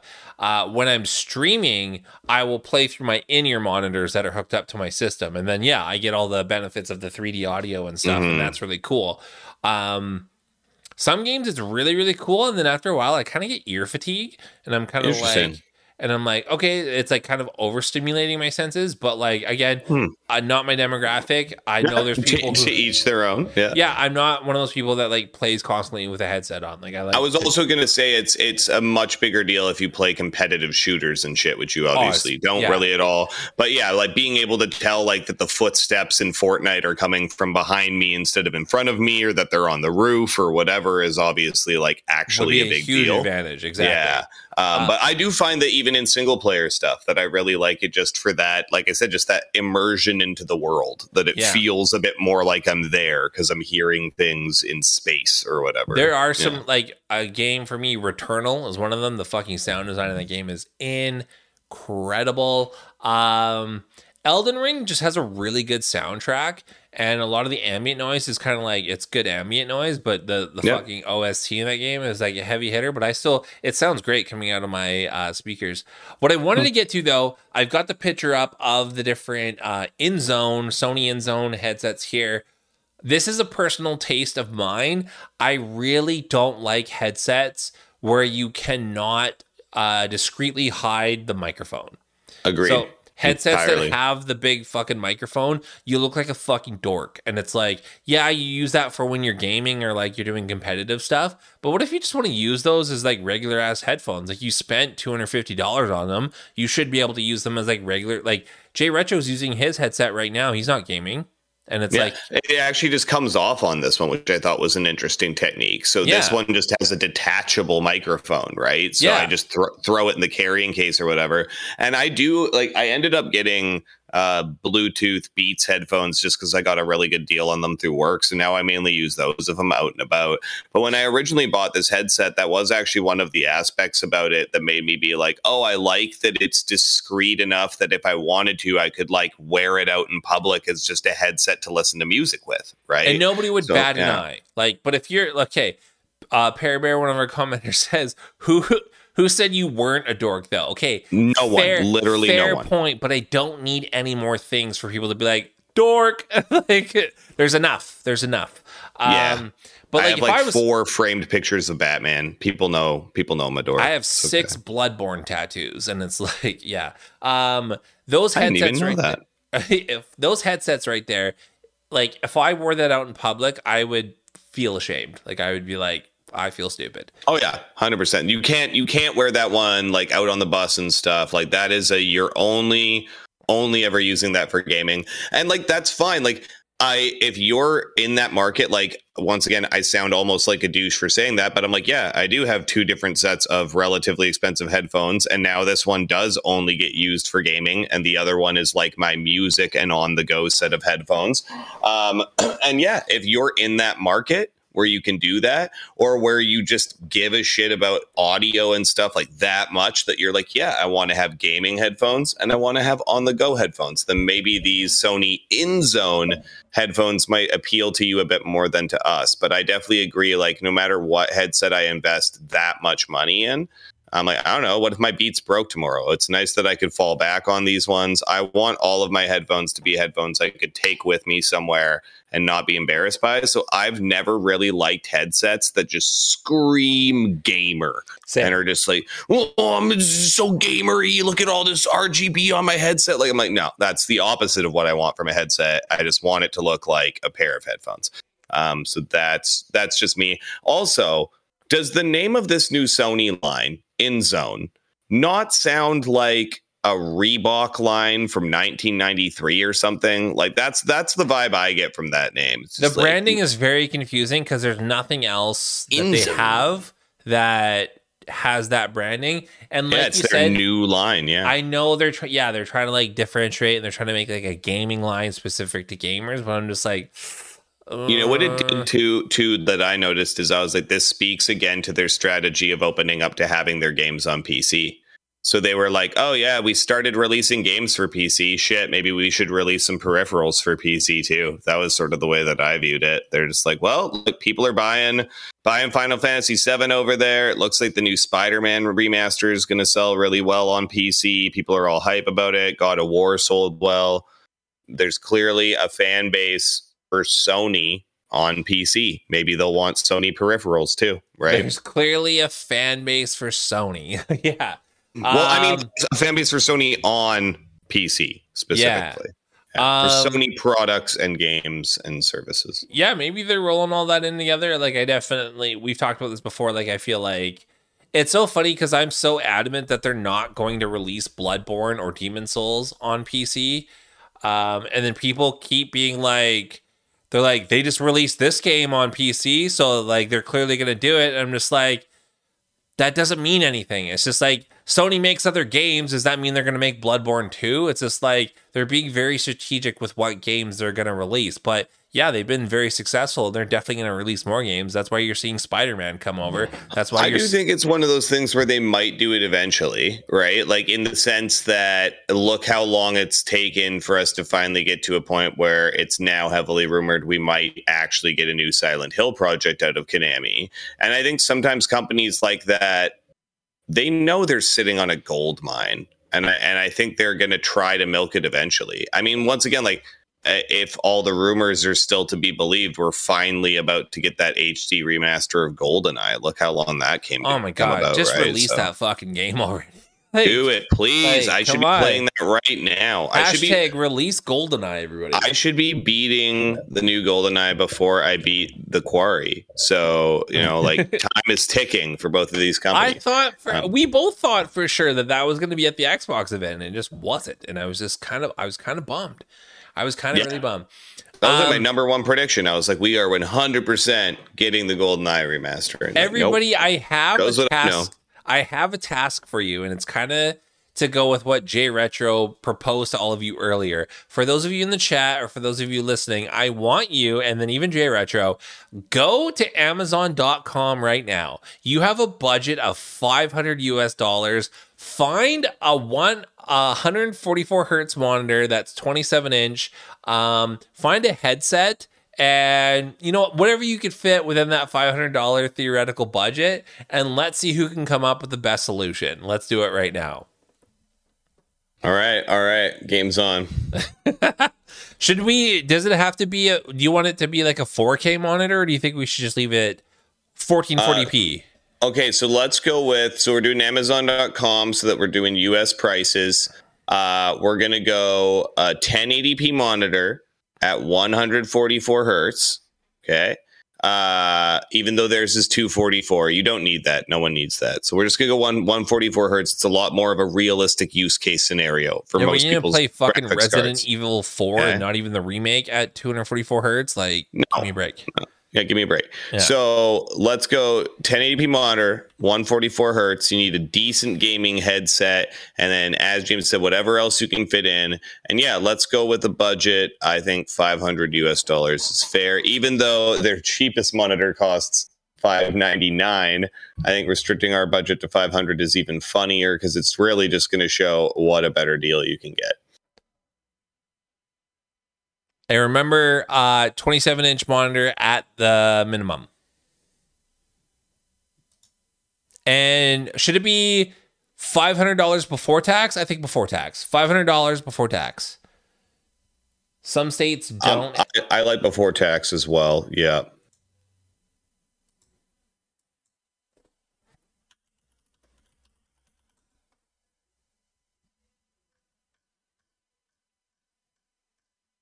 I hope everyone's. How are we going to be able to see the viewers? This is okay. This Uh, is what they, would have to put their answers in chat. Essentially, is the problem, right? I think I have links disabled. This is what we'll do. Um, Do you want to make it homework? Like they no, can I want. I want people to show right now. I want people Okay. to show right now. Maybe tag me in a tweet or an Instagram post. you guys are like, I'm not doing that. You, you can get fucked. You get fucked. You can go fuck yourself. No one needs that.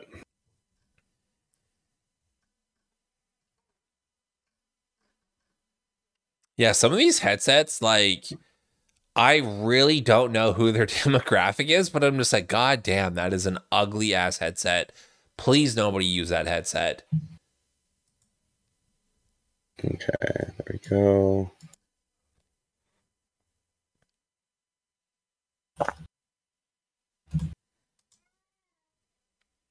I can really hear the gears turning in Jay Retro's head right now.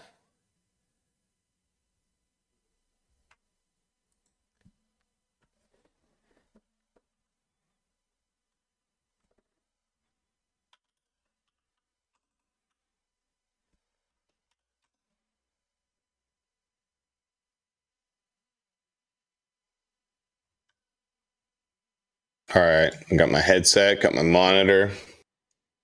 What am I at? 335 before tax. Still got a bunch of room. Hashtag not my demographic. Mm.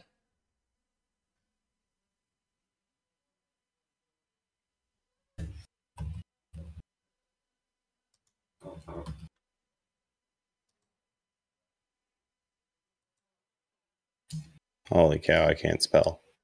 Okay. I've got mine ready. I'm just under the buck.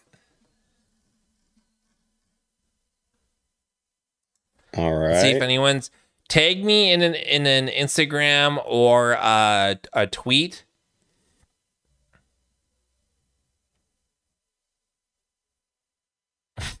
we'll see if anyone does that. People are like, I'm not doing that. It's bullshit. Did you check out the chaotic link I sent you, FornaTRON? What did you think of that? I did not check that out. Where did you send it to me on?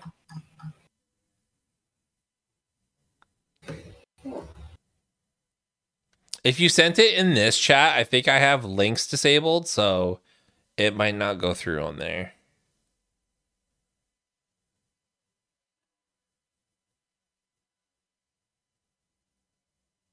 Ooh, I'm nine dollars and forty eight cents over, but I'm sticking to it anyway. It's a good deal. Oh, I'm doing it. from last. Oh, um, I can't remember.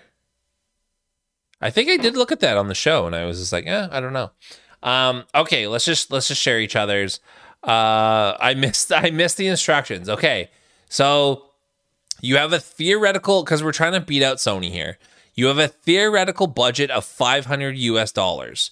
Go on Amazon.com and find a 27 inch monitor that can do 144 hertz at at least 1080p and also find a gaming headset of your choice and be under that budget of $500 you can include anything else that you want in that budget that you think would be cool and add um, bonus points but you have 500 usd um, how can i get jay retro to share his can you take a screenshot and email it to me I will give me two seconds. I'm seeing if I can make a slight uh okay you make that slight adjustment slight, i will slight adjustment to see if I can get her right under the 500 there because I really like the value of what I have. So I will far. show you guys what I did. Okay, so this is my pickout right here. So I went with the LG 27GN800B UltraGear gaming monitor, 27 inch, and it's a quad HD, so it's a 1440p panel. It's an IPS display, and it's 144 hertz refresh rate, and it has NVIDIA G Sync. Um, and AMD FreeSync, so it's got both. Uh, which uh, the Sony display only has uh, G Sync. So Sorry, great monitor. model? By which company? That's LG, the 27GN800B. Um, okay. That's the monitor that I went with at a cool $276. I also went with the SteelSeries Arctis Pro high fidelity gaming headset. I reviewed the Arctis 3 and the microphone was trash on it and the audio quality wasn't that great, but that headset was the comfiest fucking headset I've ever worn in my entire life. And I stand by that. I'm driving home. Yeah, that's fine. Um, so I went with this headset. It's $149. So it still puts me under and a little bit of um corkscrew here, a little bit of a little bit of stabbing here to Jay Retro here. I also added the Quarry standard Steam PC online code, which was $59 in my budget. I promise we're working on it. We will get you your code. It's it's So coming. funny. No, it's fine. I'm I'm I'm, I'm gonna live through it. And then Um, for those of I you ma- sent you my picks. Uh, Okay, great. so yeah. I'll bring that up in a second. Um, and then for those of you mathematicians out there, you're probably like, you got a few bucks left FornaTRON. What else you got? And I thought for juicy aesthetic, hot gamer girl uh vibes here, energy to match your energy. Um, I added some cactus tea light candles, 12 pack for 12.99. nice. All of those told me at 499.96. Wow, impressive. So I still came up slightly over budget, but I did bring it down to 96 cents over the $500, which I feel much better about than being $10 over. So 96 cents over, borrow that from your parents. You can get my setup. Borrow that from your parents. I haven't gotten your email yet.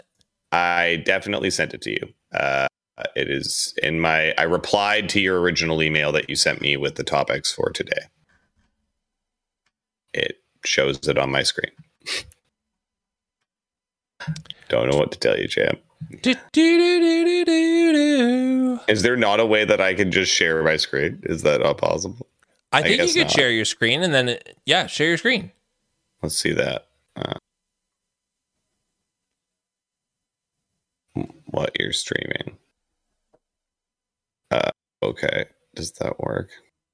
There we go. Oh, what? Oh, there we go.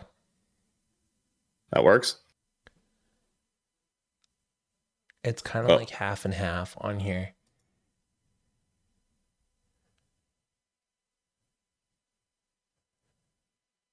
Super weird though, because I did send you the email back, so I have no idea why you didn't receive it because I just replied to your email. And it's there. Um, but at any rate, if you guys can kind of see my screen, then I can go through these. Oh, I know why. It's because, no, I got your thing. Okay, well, let's stop doing it this way then. This way's dumb.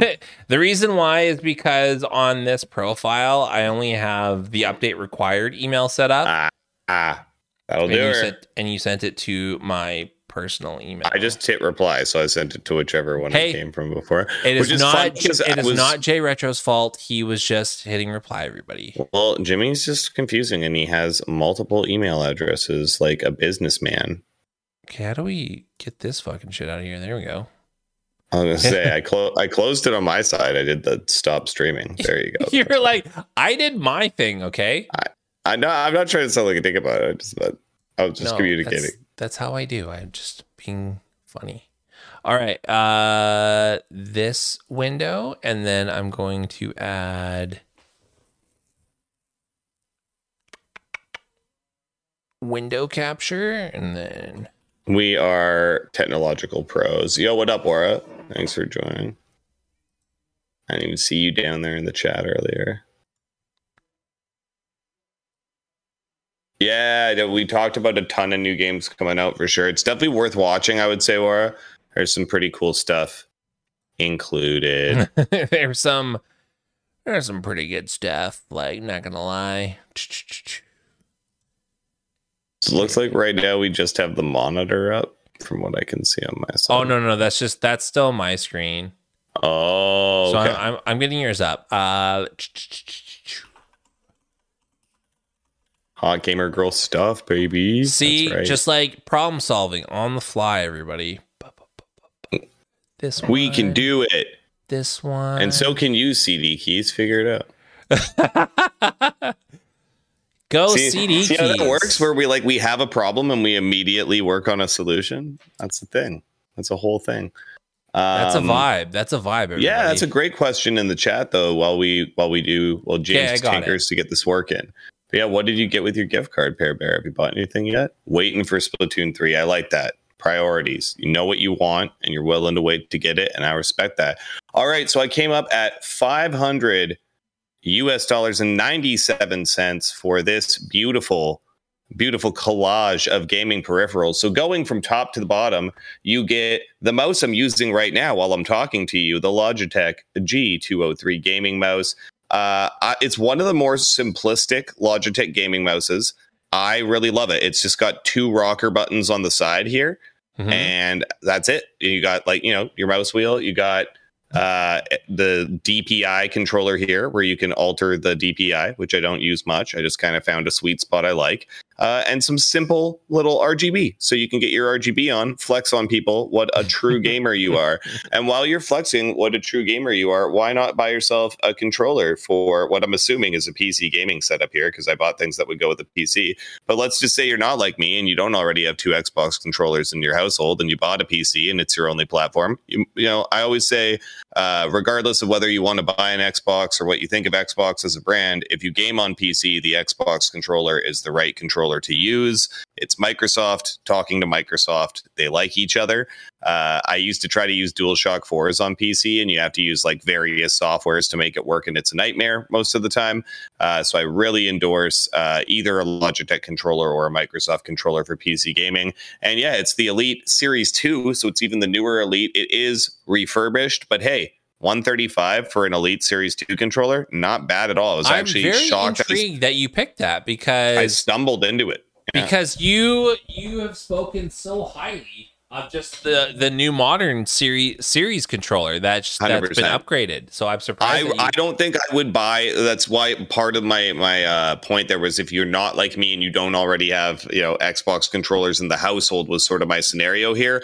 I think enough alterations were made to the series controller that to me it's not worth paying the extra money to get my hands on the elite mm-hmm. and the other thing with that is that i play on pc so much and I do use mouse and keyboard controls a lot. And so for a lot of people, the other thing with the Elite would be having those back paddles, and like they just don't matter to me because if I was using those, it would probably be in a shooter, and if I'm playing a shooter, I'm probably going to play it on PC. So yeah. that's to me, that's why the Elite is something that like I don't think it's a purchase I would make but I know lots of people buy them, love them. It's a steal of a price for the Elite, and that I definitely do know, uh, and especially for it being the Series 2 model. So I think that's pretty sick. I also selected the exact gaming headset that I'm wearing right now, but you get the wireless one, whereas I have the crappy, archaic wired headset. Uh, I actually like having wired stuff. That, peasant. Yeah, like a peasant. Uh, but yeah, this, this is just the wireless version of the headset I'm using right now. I absolutely love it. It's easily the best gaming headset I've ever used, and it's a good deal on it. And then we both went LG, which I find so interesting. Um, I like so LG I, monitors. I really like my LG phone, which sucks that they stopped making phones because it was the Velvet was the last phone they ever released. But part of why I went with this monitor was because I was going to go with an Asus monitor, and there was a monitor that was actually extremely similar to the Asus monitor that I'm currently using. Uh, but even as a guy who usually touts the idea that like HDR isn't quite as big of a deal as people make HDR out to be. I ended up going with the LG because it had the HDR10 and the uh, Asus monitor did not. It was sort of the one spec they didn't have in common. Um, and then I also I was like almost not going to go for the LG still until I saw that it does have G Sync. So they both had G Sync. Mm-hmm. I thought it was interesting. The Asus one specifically marketed like 0.5 millisecond G Sync. And I was like, I wonder if that's actually superior to the LG one or if the LG one's just not giving me that information and they're identical. Yeah. Um, so I don't know what the milliseconds of this G Sync was, but I was like, you know, other than that, like they're both 1080p, they both have 144 hertz. Uh, you know, they both have G Sync. Everything was kind of the same, but this had HDR. And honestly, my favorite feature of the LG Velvet as a phone is the screen. I always yeah. say it's one it's one of the nicer screens in my house is the screen on my LG phone, and I have a bunch of nice screens. So I I would be totally confident in buying an LG gaming monitor after experiencing what they've done with just like a smartphone screen. They make really nice displays.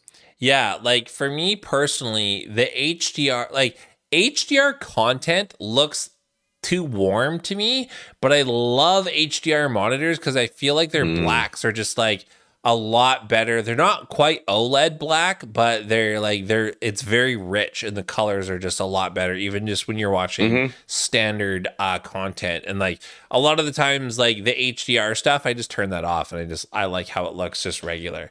But um That's funny. Great picks. Like I yeah, I'm shocked that you that you picked that controller and yeah Yeah, I was just thinking, like, what's another thing that like the average PC gamer is going to want to have in their house? And I was looking at even other bells and whistles, like, oh, like a year of Xbox Game Pass Ultimate, like get some get a cheap access to a ton of games for the year. And then I was like, man, I just I stumbled onto that controller and I was like, man, at $135 US, like I would borderline buy that, even though I just said like I don't need it at all. I have an Xbox controller I really yeah. like, but I was like, that's just the best deal I've seen on one of those elite controllers. So I was like, yeah. How about a controller it. or how about a game that you promised your friend on their birthday? Like throw right. that throw that in there. Throw some salt in that wound. Yeah, that's fine. Um yeah, like I don't know. Like let's to wrap it up, Sony um all the best. Uh I you have your audience that are going to buy those peripherals and they're going to fight tooth and nail to justify their purchase. If you buy these things, don't do that. Just you bought it cuz you like it and you wanted to match your PS5 or you wanted to match whatever. That's good enough. It's your money. You spend it the way that you want. I just, for the majority of people out there that are looking to get the most for their hard earned dollar, there are other alternatives. If you got the I money agree. burning a hole in your pocket, cool, go buy that. Like, just do what you want. It's your money. You, that's, you're right. Um, but if like you have a fixed budget and you look a little bit, you can find some amazing deals like through Amazon. Like just 100% and then a lot of those times too, like Jay Retro even brought up, like the renewed stuff, they still have warranties on them, and it's like if they have problems, like you could still return and get a refund, etc. Um, as long as you're making sure, and this is something you can usually verify pretty easily during the purchase, is like uh, buy it directly from Amazon. Don't buy it from like Johnny random tech company that's refurbishing things and then just putting them on Amazon Marketplace. Make sure you're buying it from Amazon. But yeah, it's my stepdad bought a refurbished iPhone XR like six or eight months ago because he dropped his old phone off a boat and asked me what phone to buy. And I was like, You're an iPhone guy, right? And he was like, Yeah. And I was like, What do you have last? And he was like, I don't know like a seven plus or so. I was like, get an XR, it'll blow your mind. Uh, it'll be right in your budget and he loves that phone. And yeah, there's that. I think a lot of times people look at refurbished as like a dangerous word. Like they're like, oh, that means it's a piece of crap and it's going to break again a month after I got it. And the only scenario in which that seemed to be true was when they kept refurbishing my Xbox 360. uh, but I'm pretty sure with every other piece of technology, like they're pretty good at figuring out what the problem was and then actually solving it. So then by the time they send it to you, you're just getting a really good deal on something that is being put back together together by a professional in good working conditions. So like refurbish it up, dogs. I feel like at the end of that run of the uh, the Red Ring of Death, uh, Microsoft was just receiving those broken Xboxes, and they would just like take it out of the shipping box that it came in and then put it in yeah. the box next to it and then take that Xbox and put it back and like send it back. Yeah, so let's send the the different Xboxes all over the world. See if he has better luck with this one. Um, it, it like pissed what, me off so much, man. Like holy cow! I like what Warwana said in the comments here. Uh, Warwana is one of our commenters, one of our viewers. like because we were just going on like if it's just a mom and pop shop, like don't trust that shit. And then he goes, but also support small businesses. Yeah, just don't support uh, small businesses when it comes to refurbished tech. I guess like that's I would. I would go to a, a repair store in town, like a local repair store, to fix my phone for me but I wouldn't buy a refurbished device from them unless they were going to give me some sort of a warranty or something on it, right? Like, just don't buy any technology from someone that's not going to give you a warranty if you're concerned it might break. So that's okay. That's a topic that I think is actually interesting because I actually want to get some stuff for my PC uh, because I'm already running out of hard drive storage. Um, and there is a local place in town that sells PC parts but I know they're gonna be like like you could just go on Amazon and then just get like a way better deal but like again, I'm not supporting somebody that's local that's just tr- trying to make an honest living. And I'm like, do I? Do I do the the the kind deed of supporting a local business by spending the extra money? What are your guys' thoughts? Yeah, that's a that's a good question, man. Like I think I I constantly, especially in today's economy, make selfish decisions and mm. I don't mm. give a shit. Like at the end of the day, I'm like, yeah, I will buy things from Amazon or Walmart if they're cheaper, even though I don't necessarily like that I'm supporting these giant evil corporations. And you could be like, well, you're just contributing to the problem that has you so poor. And I'm like, that's fair, but I'm poor now. And like, if I can get more stuff for less money now, I'm going to do that. And so, yeah, like I don't, I don't care that going to the mom and pop grocery store to buy my vegetables like keeps the money in the the economy of this. I don't i don't care. I'm poor and i want the vegetables at the cheapest price i can get the vegetables. Like that's what it's going to come down to.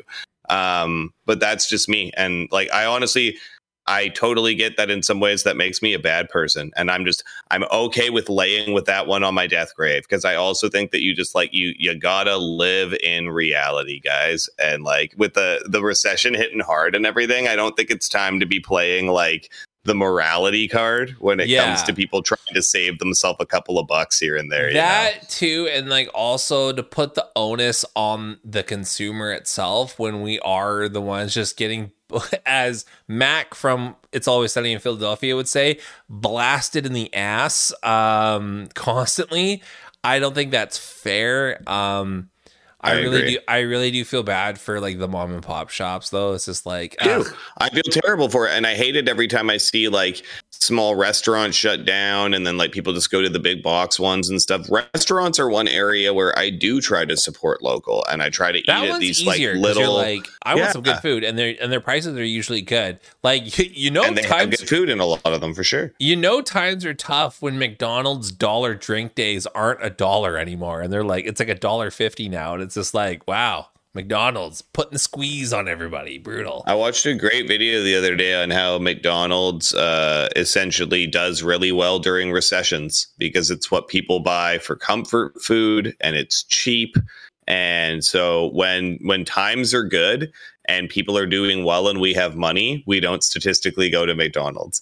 Uh, and then when the economy crashes, they always start making more money and opening up more locations again and stuff. It's crazy. It's like their I whole business it. model takes advantage of poor people and depressed people. And so the more you can keep society poor and depressed, the fuller the McDonald's drive through will always be. Totally. Uh, I wild. go there for coffee because yeah. it's cheap. And when I don't make my cold brew, I like I gotta go quickly go there, and then the lineup 100%. is like around the corner, and you're just like it's popping sh- off right now. Yeah, yeah. like holy shit.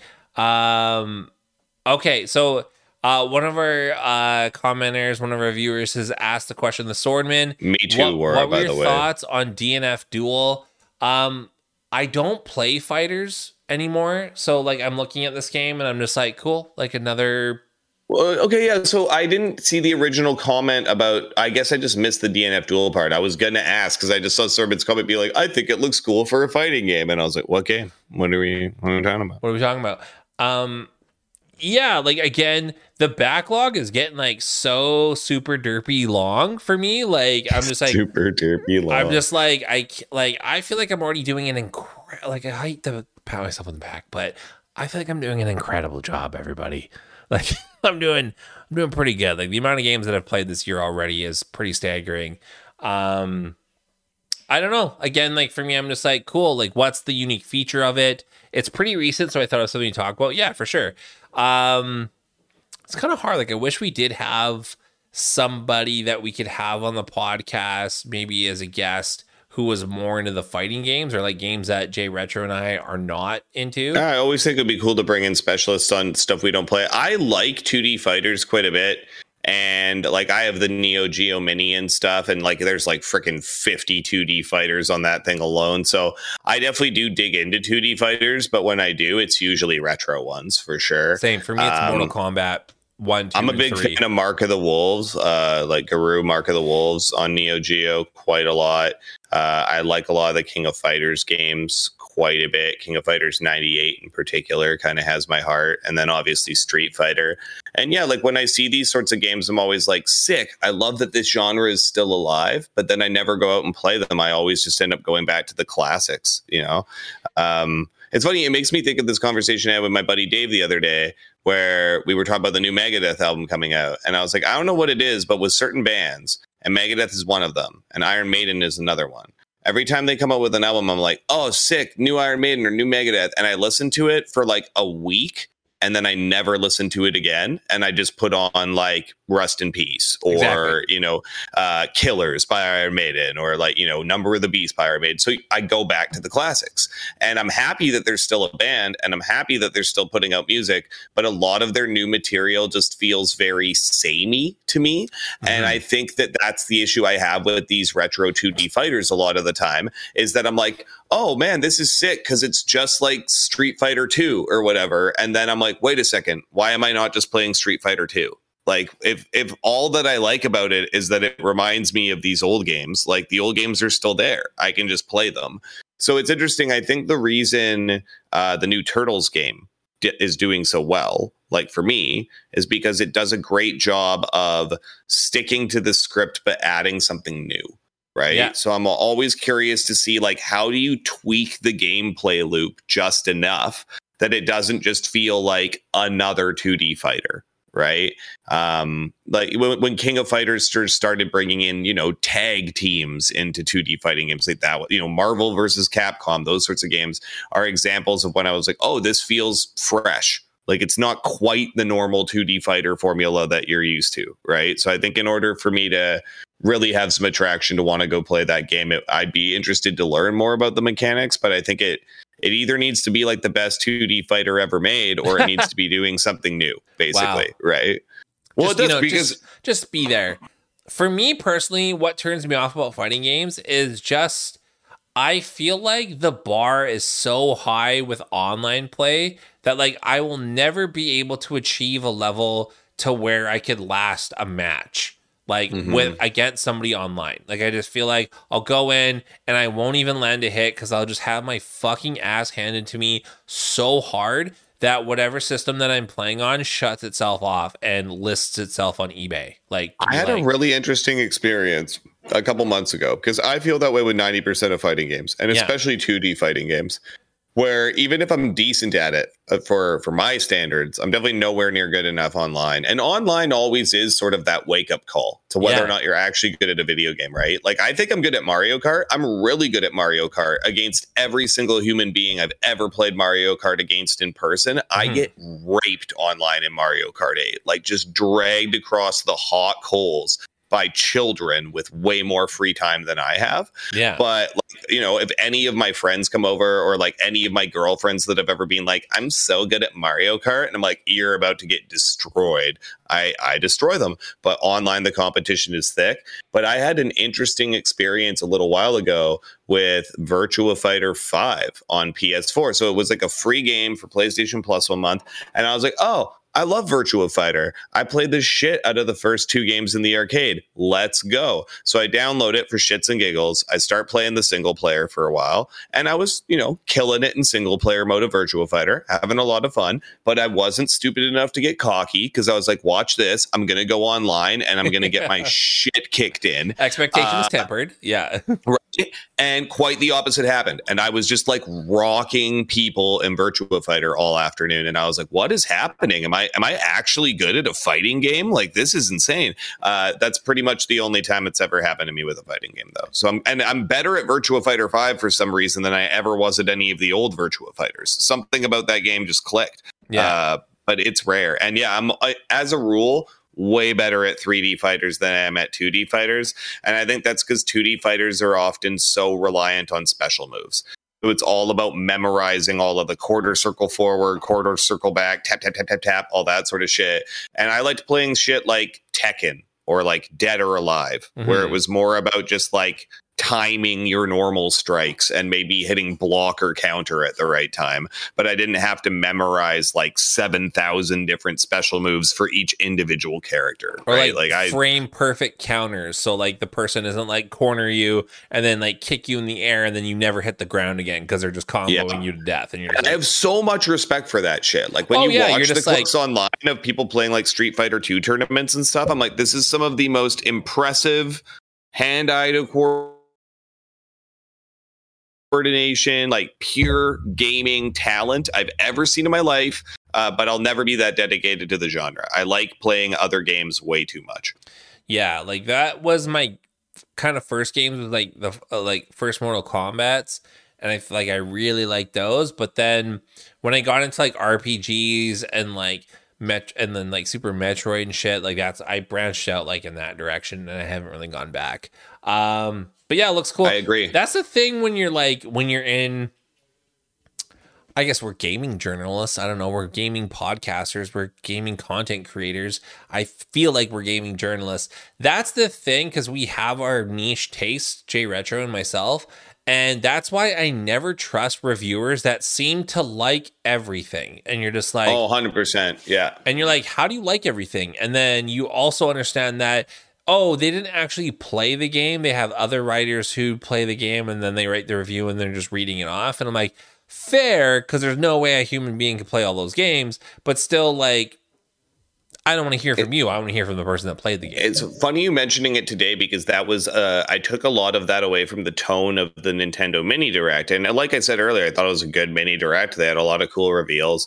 Um, but you know like it's a marketing thing it's not mm. a review you know these are advertisements essentially and that really shines through in the very family friendly way in which Mar uh, I was about to be like in which Mario likes to communicate which Nintendo likes to communicate to its fan base right so it's like Look out this summer for the new exciting Dragon's Quest game. Yeah. It's going to be so much fun. And like that was totally the tone of like every time they had a voiceover, right? It was clearly somebody reading off a script. They've never touched or played this video game in their entire life. They're just like a voice actor person who's there. And they're there to just be like, the new Mario and Rabbids. It's got super rabbit fun times that are going to make you have a great time with your family and it's going to be the greatest thing that ever happened. And I don't know, maybe it will be. Maybe it'll be a sweet game. Um, but it's just one of those reasons. Whenever you're watching, like, and it's not exclusive to Nintendo. They just lay it on way more thick because they have that kid friendly vibe. But it's the same whenever you watch like the Xbox showcase or the PlayStation showcase. They're going to talk about every single game coming to their platform like it's the coolest goddamn thing since ray tracing got invented basically yeah. right have like the that's fucking rock come in and talk about uh black adam and then his gym and then his energy drink and you're just like sweet you're like fuck yeah that gets me jacked in hand on gaming and yeah i just like i want to say i really i really disrespect. I really don't respect at all. I have the lowest level of respect for He doesn't indiv- respect it, guys. Yeah, for individuals that do the whole hey guys, we should just appreciate gaming everybody. Like we should just love gaming and just like appreciate that we live in an age where we get to game. I get that but you can subjectively say that you think a game is dog shit or like you think yeah. like you don't like a game. I that's a terrible argument. That's yeah. why we should just appreciate that music exists. It's like, no, I'm allowed to think that like Metallica's 90s album sucked or whatever, right? Like I'm allowed yeah. to have opinions on what I do or don't like in an art form. Yeah. Uh, I like film as an art form. Am I not not allowed to think a movie I watched on Netflix was a bad movie? Like I just think that's such a weird argument. But at the same time, when I say a thing like I dislike the Kenobi series, I feel like it ruined the character for me. When Jay Retro says, I actually liked it and I and I I'm enjoying it so far, I can't say to Jay Retro, you're wrong and you're stupid for saying that because he's sharing his opinion and I'm sharing my opinion. We're not sharing facts. So that, that's the thing that people need to adjust in their verbiage, I would say. But I just I really fucking dislike people on Twitter or on the internet that are just like whenever you make like a like a, an opinion on something that you don't like, they're just like Mm, I disagree. Like, I think we should just be appreciative of gaming and like w- what a great age that we live in. It's just like, fuck you. That game sucked. Diablo Immortal is a piece of dog shit, and you fucking know it. And it's like, don't give me that. Lord. So, well, thanks, thanks to Pear Bear for saying that. That this is why our perspective is important. Um, I, I'd like to think it is important, right? That that people speak up, like you said, give their honest takes on things. uh, and and be honest with themselves about what they like and do like or don't enjoy. Like especially like it's it's one thing IGN, like we said earlier, like they're getting paid off by every company and developer under the freaking world to, to plug everything like it's the latest greatest to the point where they'll tell you a eight hundred and ninety nine dollar monitor is affordable to yeah. get into 4K high refresh gaming. Uh, that was the answer, by the way, to the pop quiz earlier, guys. The more expensive one costs eight ninety nine for 4K at That's affordable, you peasants. So that's affordable. It's just if you can't afford that, basically, you're doing you know. Right.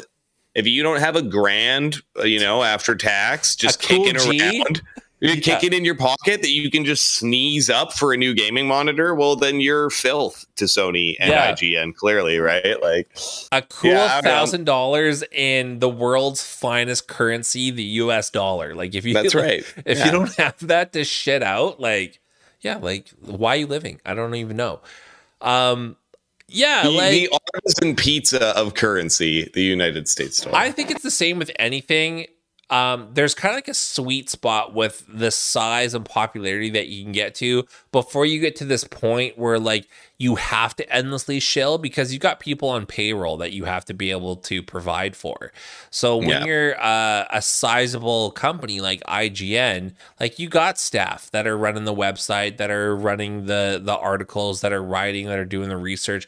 All of these cogs uh, in the system here so if you don't keep your advertisers happy, they won't shell out the money and then you can't pay your people. So that's why you get all these shitty opinions and they're just like, this was great. This is great. This is awesome. Da, da, da, da.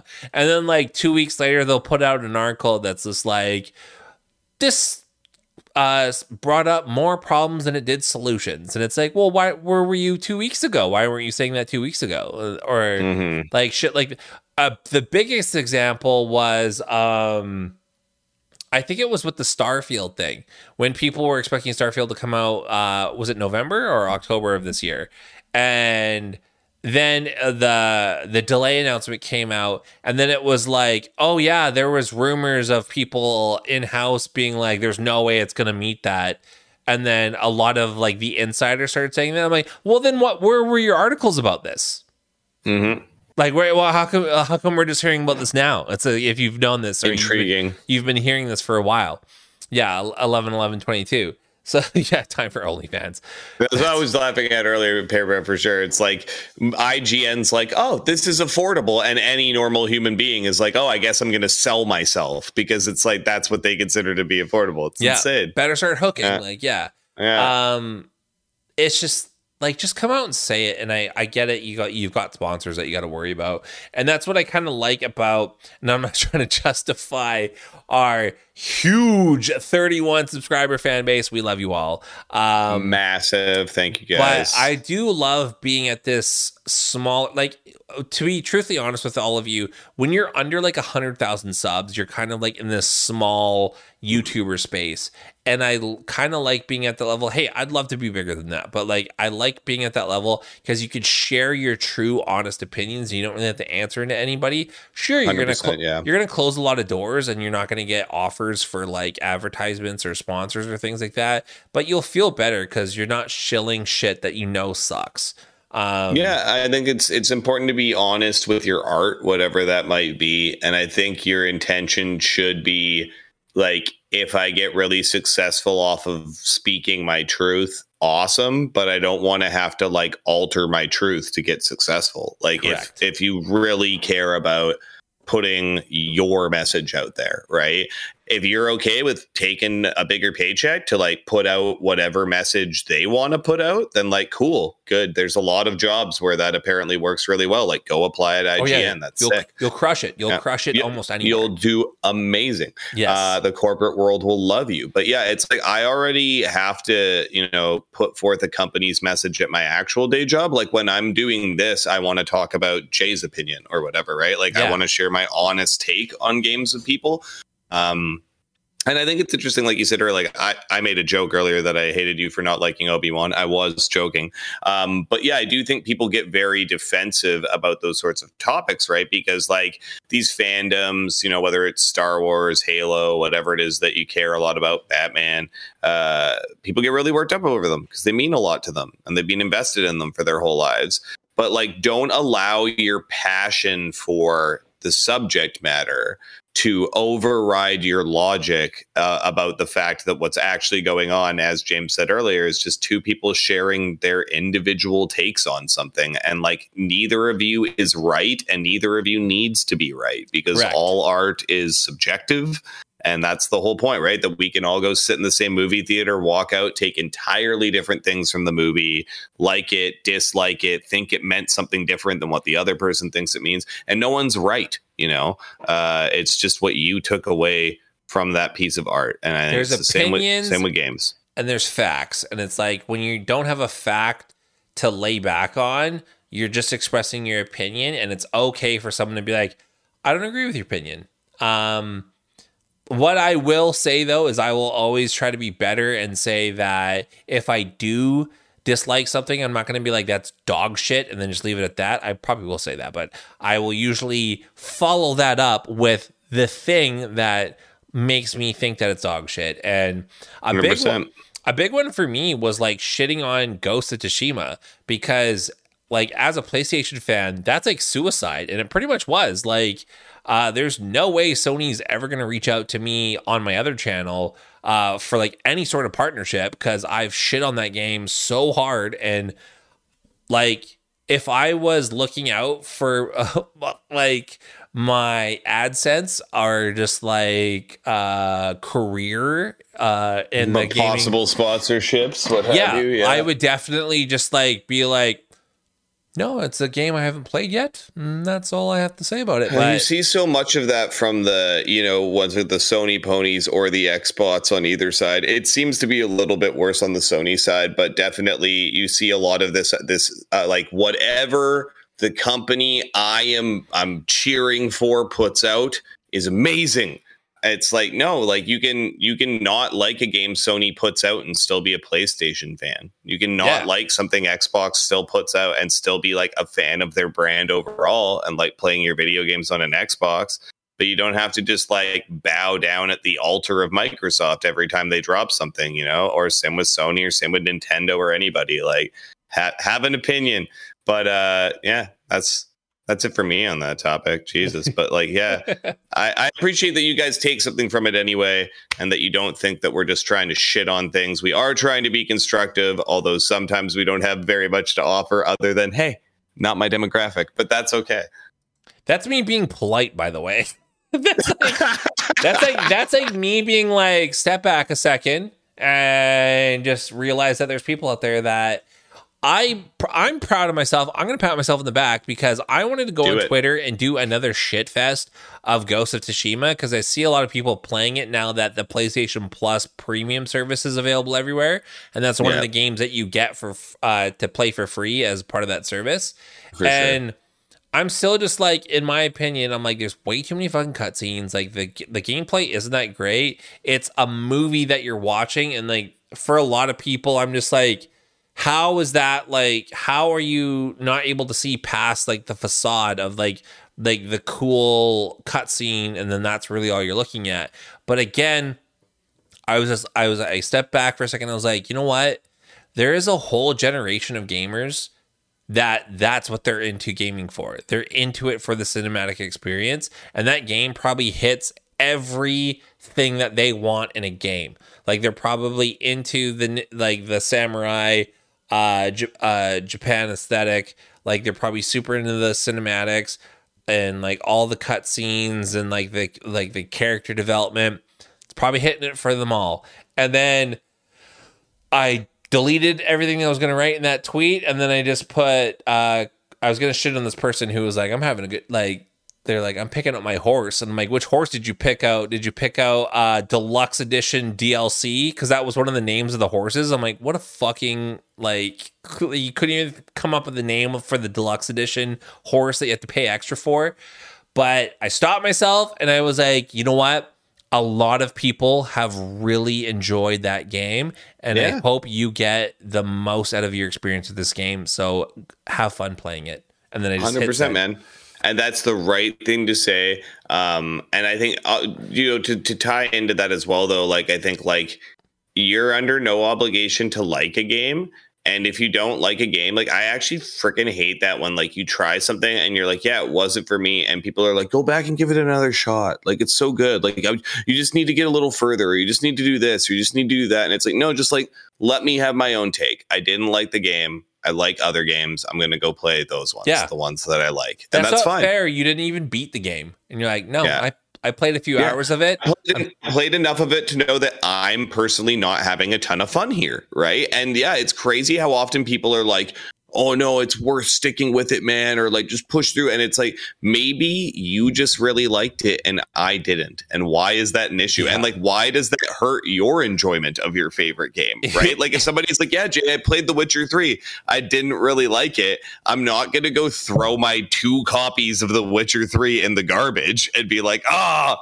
It's my Or friends as- don't like it. I Or as. Warwana says in the comments, it's great eight hours in. I just want to bring up a, a second here. One of our commenters, uh, the Swordman, uh, our our frequent flyer here.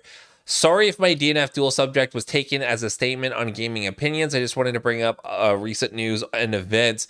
That is not at all No. how I took it. Oh no! Yeah.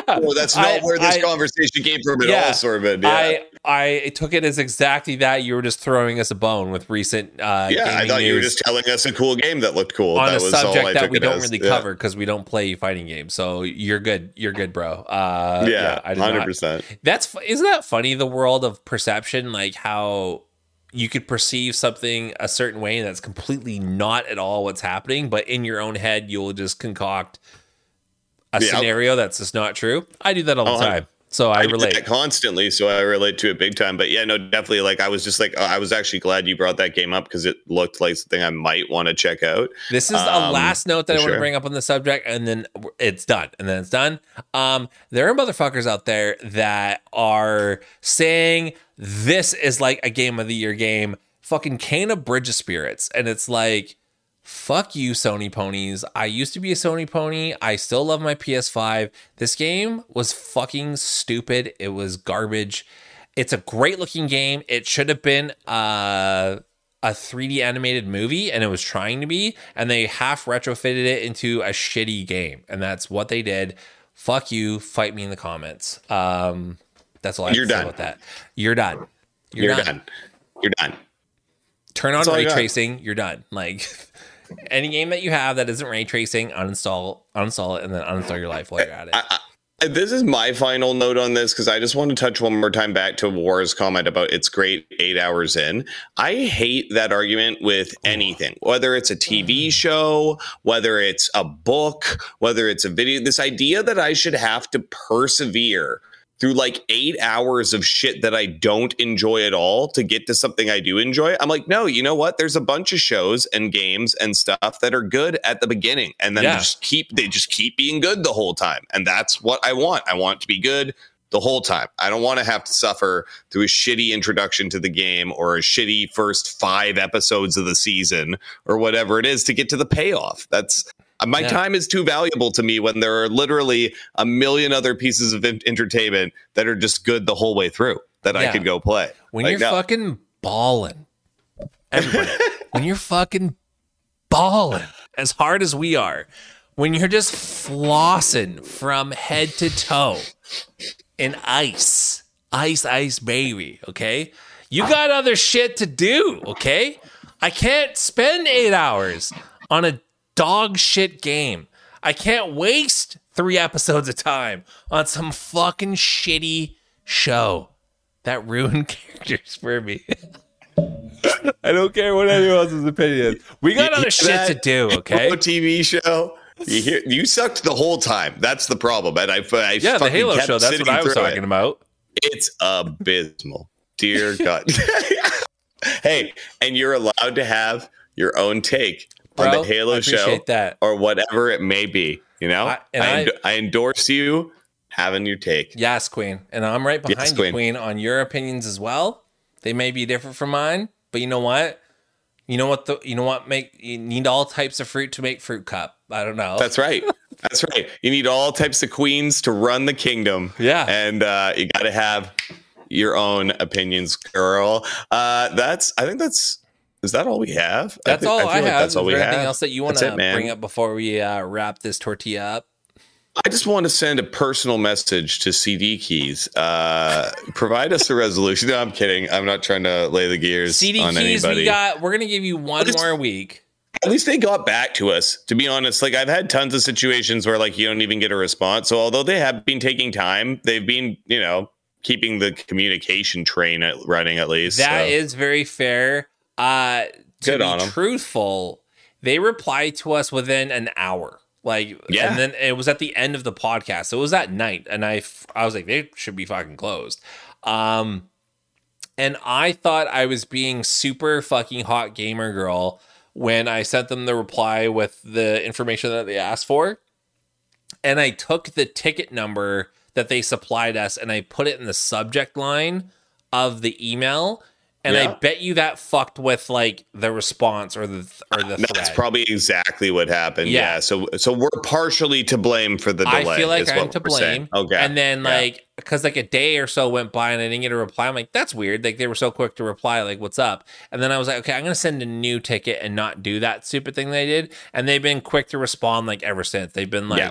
yeah, we're looking 100%. into this. Hey, we had to escalate this. Like, hey, this is Yep. like you'll hear from us in this amount of time. So I'm confident that we will get Jay Retro I, am with you. present. The, the the people at CD Keys seem to be being real good about the whole thing. And as I've said uh, earlier in the stream as well, we did get a bunch of other codes in them that have worked flawlessly. So it's a one time hiccup as far as we can tell. Uh, but yeah, as as Pear Bear said. Ain't nobody got time for that. So I'm I'm excited for when I do get my hands on the quarry. I'm definitely going to be doing uh, some gameplay videos of that one. You guys can watch me get spooked. I'm excited to get spooked. And that's all I got. That's all I got this week, man. All right. Follow me on Instagram at jfree86. Yeah, follow Boy. us on our social medias if you haven't already. So Instagram is at jfree86, so no underscores. Uh, for me, it's at FornaTRON, and then also follow me on Twitter at FornaTRON. Jay Retro does not have Twitter at the moment, so just follow him on Instagram. That might change again soon, but I've, I've been on a Twitter hiatus. That might change, everybody. I might, you know, you might, you might tune in next week. Your boy might have a Twitter Future's- again. I don't know. long, everybody. Um, Anything could happen. What's going on with you this week? You got a new video coming out or anything? I just launched a new video today, uh, and it's about the confirming of like what the next From Software game is. Go check it out on my channel. Um, I I, will. will. say to everybody, I know I've taken. Sorry, I missed the start. It's fine. Like people have lives. You're all amazing. I just take a second to thank our audience. You're hardcores.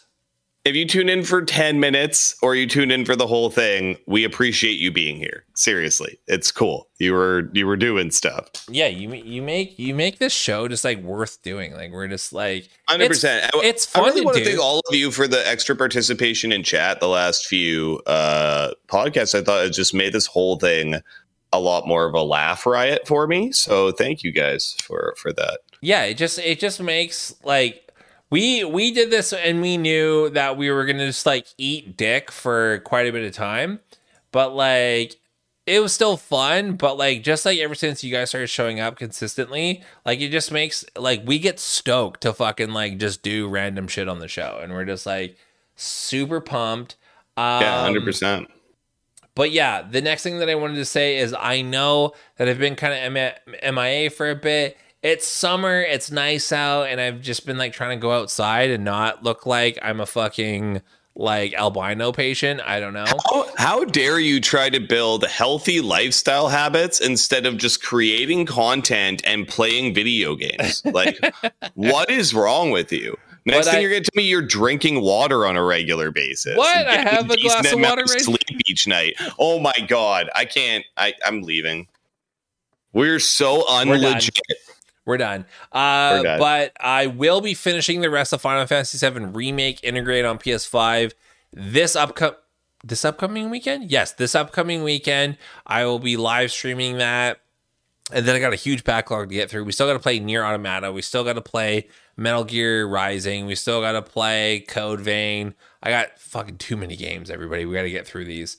But um, yeah, and Jay Retro and I, as the podcast gets bigger, we are going to work towards doing more giveaways, just more fun stuff to appreciate our audience. Uh, more on that. Uh, but yeah, just make sure that you're coming in every Tuesday, 7 p.m. PST. If you're listening on Spotify or another one of the podcast services, thank you so much. And check us out live. 100%. Thanks, guys. All it was right. a really fun one this week. We're, yeah, we're out of here. Uh, just do us one last favor. Have yourselves a great day. And turn your ray tracing off. Bye bye.